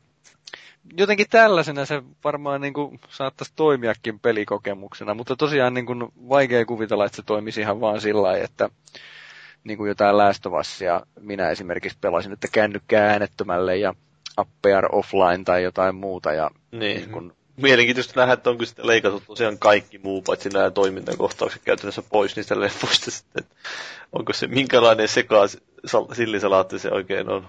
Joo. Ja kuinka paljon siitä ekasta elokuvasta oikeasti sitten on. Niin. Joo, sekin vielä. Mikä, mikä, kyllä jotenkin, mikä kyllä jotenkin pitäisi myös sisällyttää, jos se haluaa olla niin kuin itsenäinen teos, koska se eka elokuva on tietysti hyvin keskeinen, kun yritetään ymmärtää sitä, sitä hahmoa. Ehkä, ehkä siinä ei ole tarkoitus se, että siinä mitenkään ymmärretään, se on vain tullut. No joo, ehkä nyt joo, taas kerran. Hyvä tiivistys, ehkä ei ole tarkoituskaan joo. Täytyy vinkata tuolle Jaakkimolle, että laittaa sen tuonne arvosteluketjuun itselleen. Sehän on kunnostautunut hyvien pelien napsimisessa. Oliko sillä joku Farming Simulatorikin siellä? Muistaakseni taisi olla joku sellainen. Joo, mäkin tein Farming Simulatorista. Ei kylläkään KonsoliFINille. Mutta joo. Tota... Uskomaton peli tulossa. Uskomaton peli. Uskomaton jos, peli. Jos haluatte vielä hypeettää enemmän, niin katsokaa KonsoliFINin YouTube-kanavalta se vanha video siitä. Nauhoitettiin siinä messualueen ulkopuolella. Siinä oli Mursu ja Siimi siinä kertovat tuoreet tuntemuksensa pelistä. No niin. Tässä oli meidän viikon keskustelu John Rambosta. Syvä analyysi ja suosittelemme peliä lämpimästi, jos se joskus julkaistaan. Kuunnellaan tähän vähän inspiroivaa pimpelipompelia ja tota, mennään sitten palautteisiin.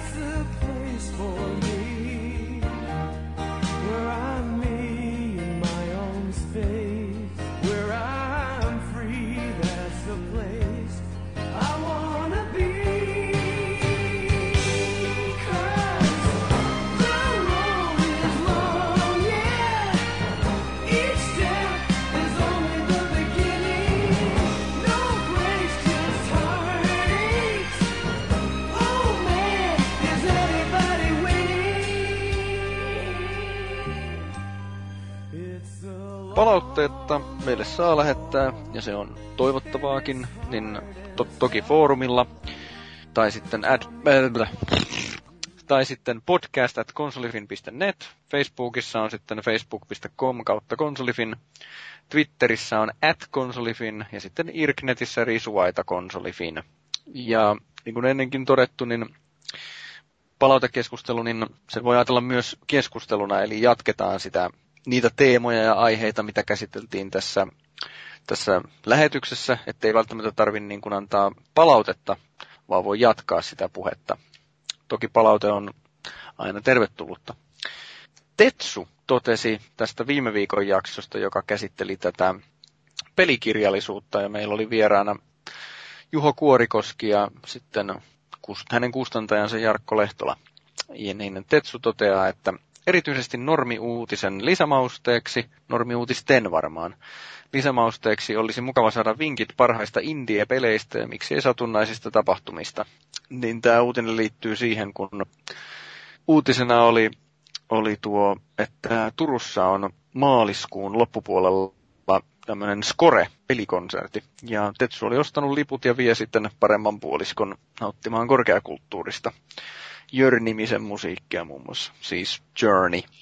Niin tota, no palaute sinänsä, että, että kun vastaan tulee, niin vaikka tämmöisiä pelikonsertteja ja muuta, niin mikäs siinä? Kyllä siitä voidaan uutisoida. Joo, no, asiaan liittyen voi mainita, kun mehän puhuttiin siellä sitä, ja täällä oli puhuttu siitä sinivalkoista pelikirjasta, niin nythän se oli viikonlopun aikana saavuttanut tavoitteensa tuolla mesenaatti piste meessä. Se on nyt täysin rahoitettu. Joo, niin kymppitonneksi siellä tuli täytetty. Joo, kymppitonni tuli täytetty. Nyt siellä on kymmenentuhatta kaksisataakahdeksankymmentäyksi euroa. Sinne voi no niin. tietenkin vielä käydä heittämässä lisää, että se päättyy vasta kuudestoista päivä se kampanja. No niin. Ja sitten vielä tämmöisenä noottina, että talviassemblythän on jo aika nurkan takana. Eikös ne ole? Joo, kolmaskymmenesensimmäinen tammikuuta viiva toinen helmikuuta niin on Winter Assembly, ja nykyään ne järjestetään Messukeskuksessa. Se on vielä, kun sehän sanoo, mainostetaan sillä, että se keskittyy enemmän pelaamiseen kuin tämä verrattuna siihen kesätapahtumaan. Että jos pelaaminen kiinnostaa, niin se voidaan, että sinnekin kannattaa ehkä käydä pyörimässä. No niin. S P H:lla oli, no, totuttuun tapaan, niin pitkä ja, no, massiivinen palaute, joo. Mutta aina me ne luetaan. Niin, minulla ei ole mitenkään kummallista se, että pelin tarina on esitetty ohjekirjassa. Tämä oli enemmän sääntö kuin poikkeus tuhatyhdeksänsataakahdeksankymmentäluvulla, kun useissa peleissä ei varsinaista tarinan kerrontaa ollut ehkä ollenkaan. No okei, okay. Tämä nyt kuitenkin alleviivaa just nimenomaan sitä, mitä mä sanoinkin siinä, että tarina on kerrottu huonosti, jos se pitää laittaa jonnekin muualle kuin, niin kuin elimelliseksi osaksi sitä peliä. Irrallinen osa se on silloinkin tietysti, että jos se pitää lukea jostakin taukovalikon laidasta, niin silloinka se, niin, siis silloinka se ei ole niin kuin osa sitä peliä varsinaisesti. Tai sitä kerrontaa siis ei ole. Se pääsee. Ei, no, äs, joo, niin. jatka vain, jatka vain. S P H jatkaa, että pelipuolelta omistan ainoastaan komean kokoelman laadukkaana pidetyistä Mass Effect-sarjakuvista. Niin kyllä, sarjakuvat jäi tästä jälkikatsauksesta, jossa puhuttiin pelikirjoista noin yleensä, niin sarjakuvat jäi väliin. Mutta se johtuu nimenomaan siitä, että ettei se mene sitä ihan nimeä, nimiä tiputtelevaksi sillisalaatiksi, niin se oli rajaus ihan sen takia. Mutta kyllä, sarjakuvia on myös.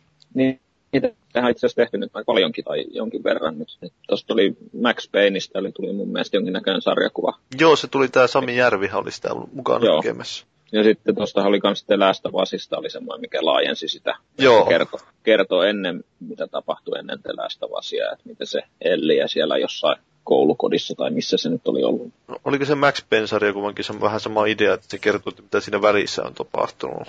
Joo, näin mäkin muistelin sen. Et se on täm, tämmönen... ilmatte, ilmaisiksi mun mielestä niiden verkkosivuilla jossain vaiheessa sitä pystyi lukemaan. Tämmöinen prequel-työkaluhan se voi olla justiin nämä sarjakuvat, että vähän taustoja valotetaan. Että ei välttämättä sinänsä mitenkään kriittistä, että sama asia voidaan kertoa tiivistää pelissä tai sillä lailla kertoa siellä jollain tavalla, mutta sitten näissä voi ehkä, jos kiinnostaa, niin sitten syvällisemmin käydä lukaisemassa, katsomassa.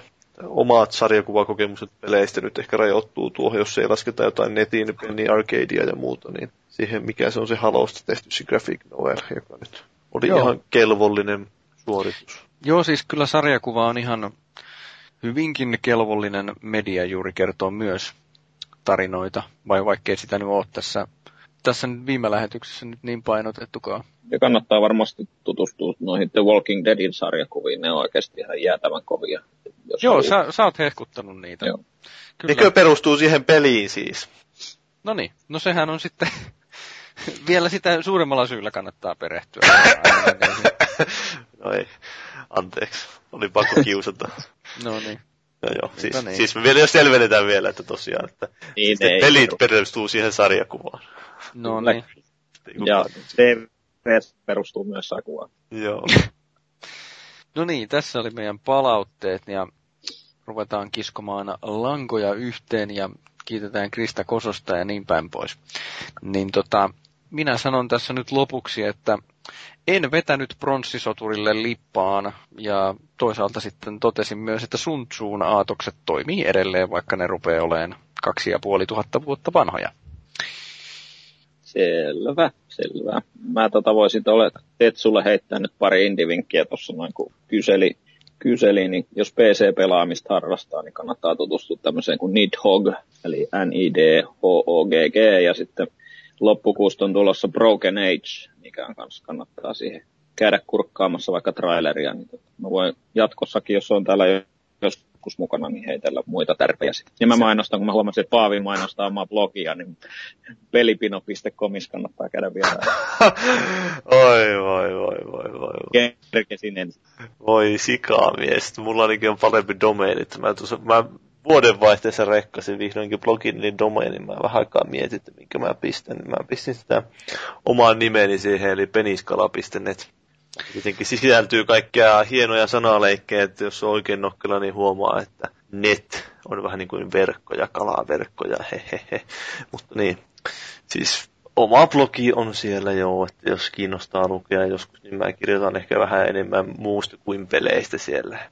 Joo, eli on siis on niin kuin kalaverkko ja sitten on, sitten on tota penis, joka sulla on massiivinen. Niin... Joo, että se me, ei mene niistä verkon silmukoista läpi, vai miten tämä nyt voisi lukea, en minä tiedä. Vai oliko nämä nyt valeita? Ja... Se saattoi olla sekin. Niin, että sä varmaan rohkaisit ottamaan selvää, että kumpi on asiantila. Joo, ehkä sitä blogia lukemalla selviää, tai sitten ei. Tai sitten ei. D T M viikonloppuisin palvelu. D T M, joo. Se on, että Facebookista on tullut D T M-mainoksia. Olen huomannut kyllä, että jotain yrittää vihjailla minulle. Mikä on D T M? Se on tämmöinen helsinkiläinen homoklubi. Okei. Okay. Vai eikö se, onko se semmoinen autosarja myös? No se on myös semmoinen, että se aina vähän sekoittaa siitä. Yhteistä niillä on Mika Häkkinen. Boom! No joo, anteeksi. No, pitää käydä joskus klubilla sitten. Mä olin eilen Helsingissä vähän aikaa, mutta kukaan ei kertonut, niin en käynyt sitten. Oh, niin, sä olisit muuten mennyt heti sitä kautta. Jaa. Oi voi, mutta eihän minulle. No mi- siis... miksi? En tietysti voi katsoa asiaa käydä. Että... Niin, en mä siis en ole koskaan käynyt sillä, että en tiedä yhtään minkälainen paikka on, että en voi sen kummemmin sanoa. Mut joo. Vatikaanissa olen kyllä käynyt nyt siis siinä baarissa. Tai klubissa, mikä onkaan, ja ehkä en toistamiseen mene, mutta sanotaanko, että tuli paavillinen olo siitä, että olin siellä nuorten lapsukaisten seassa. Tämä oli jakso numero sata neljäkymmentäkolme. Kiitos kuuntelijoille, kiitoksia hengellinen johtajamme Paavi, kiitoksia isukkimme Pervo, ja kiitos minä itse, Felis Leo. Huomatkaa, minä en kiittänyt nyt Krista Kososta. Minä olen Felis Leo ja ensi kerralla puhutaan musiikkipeleistä.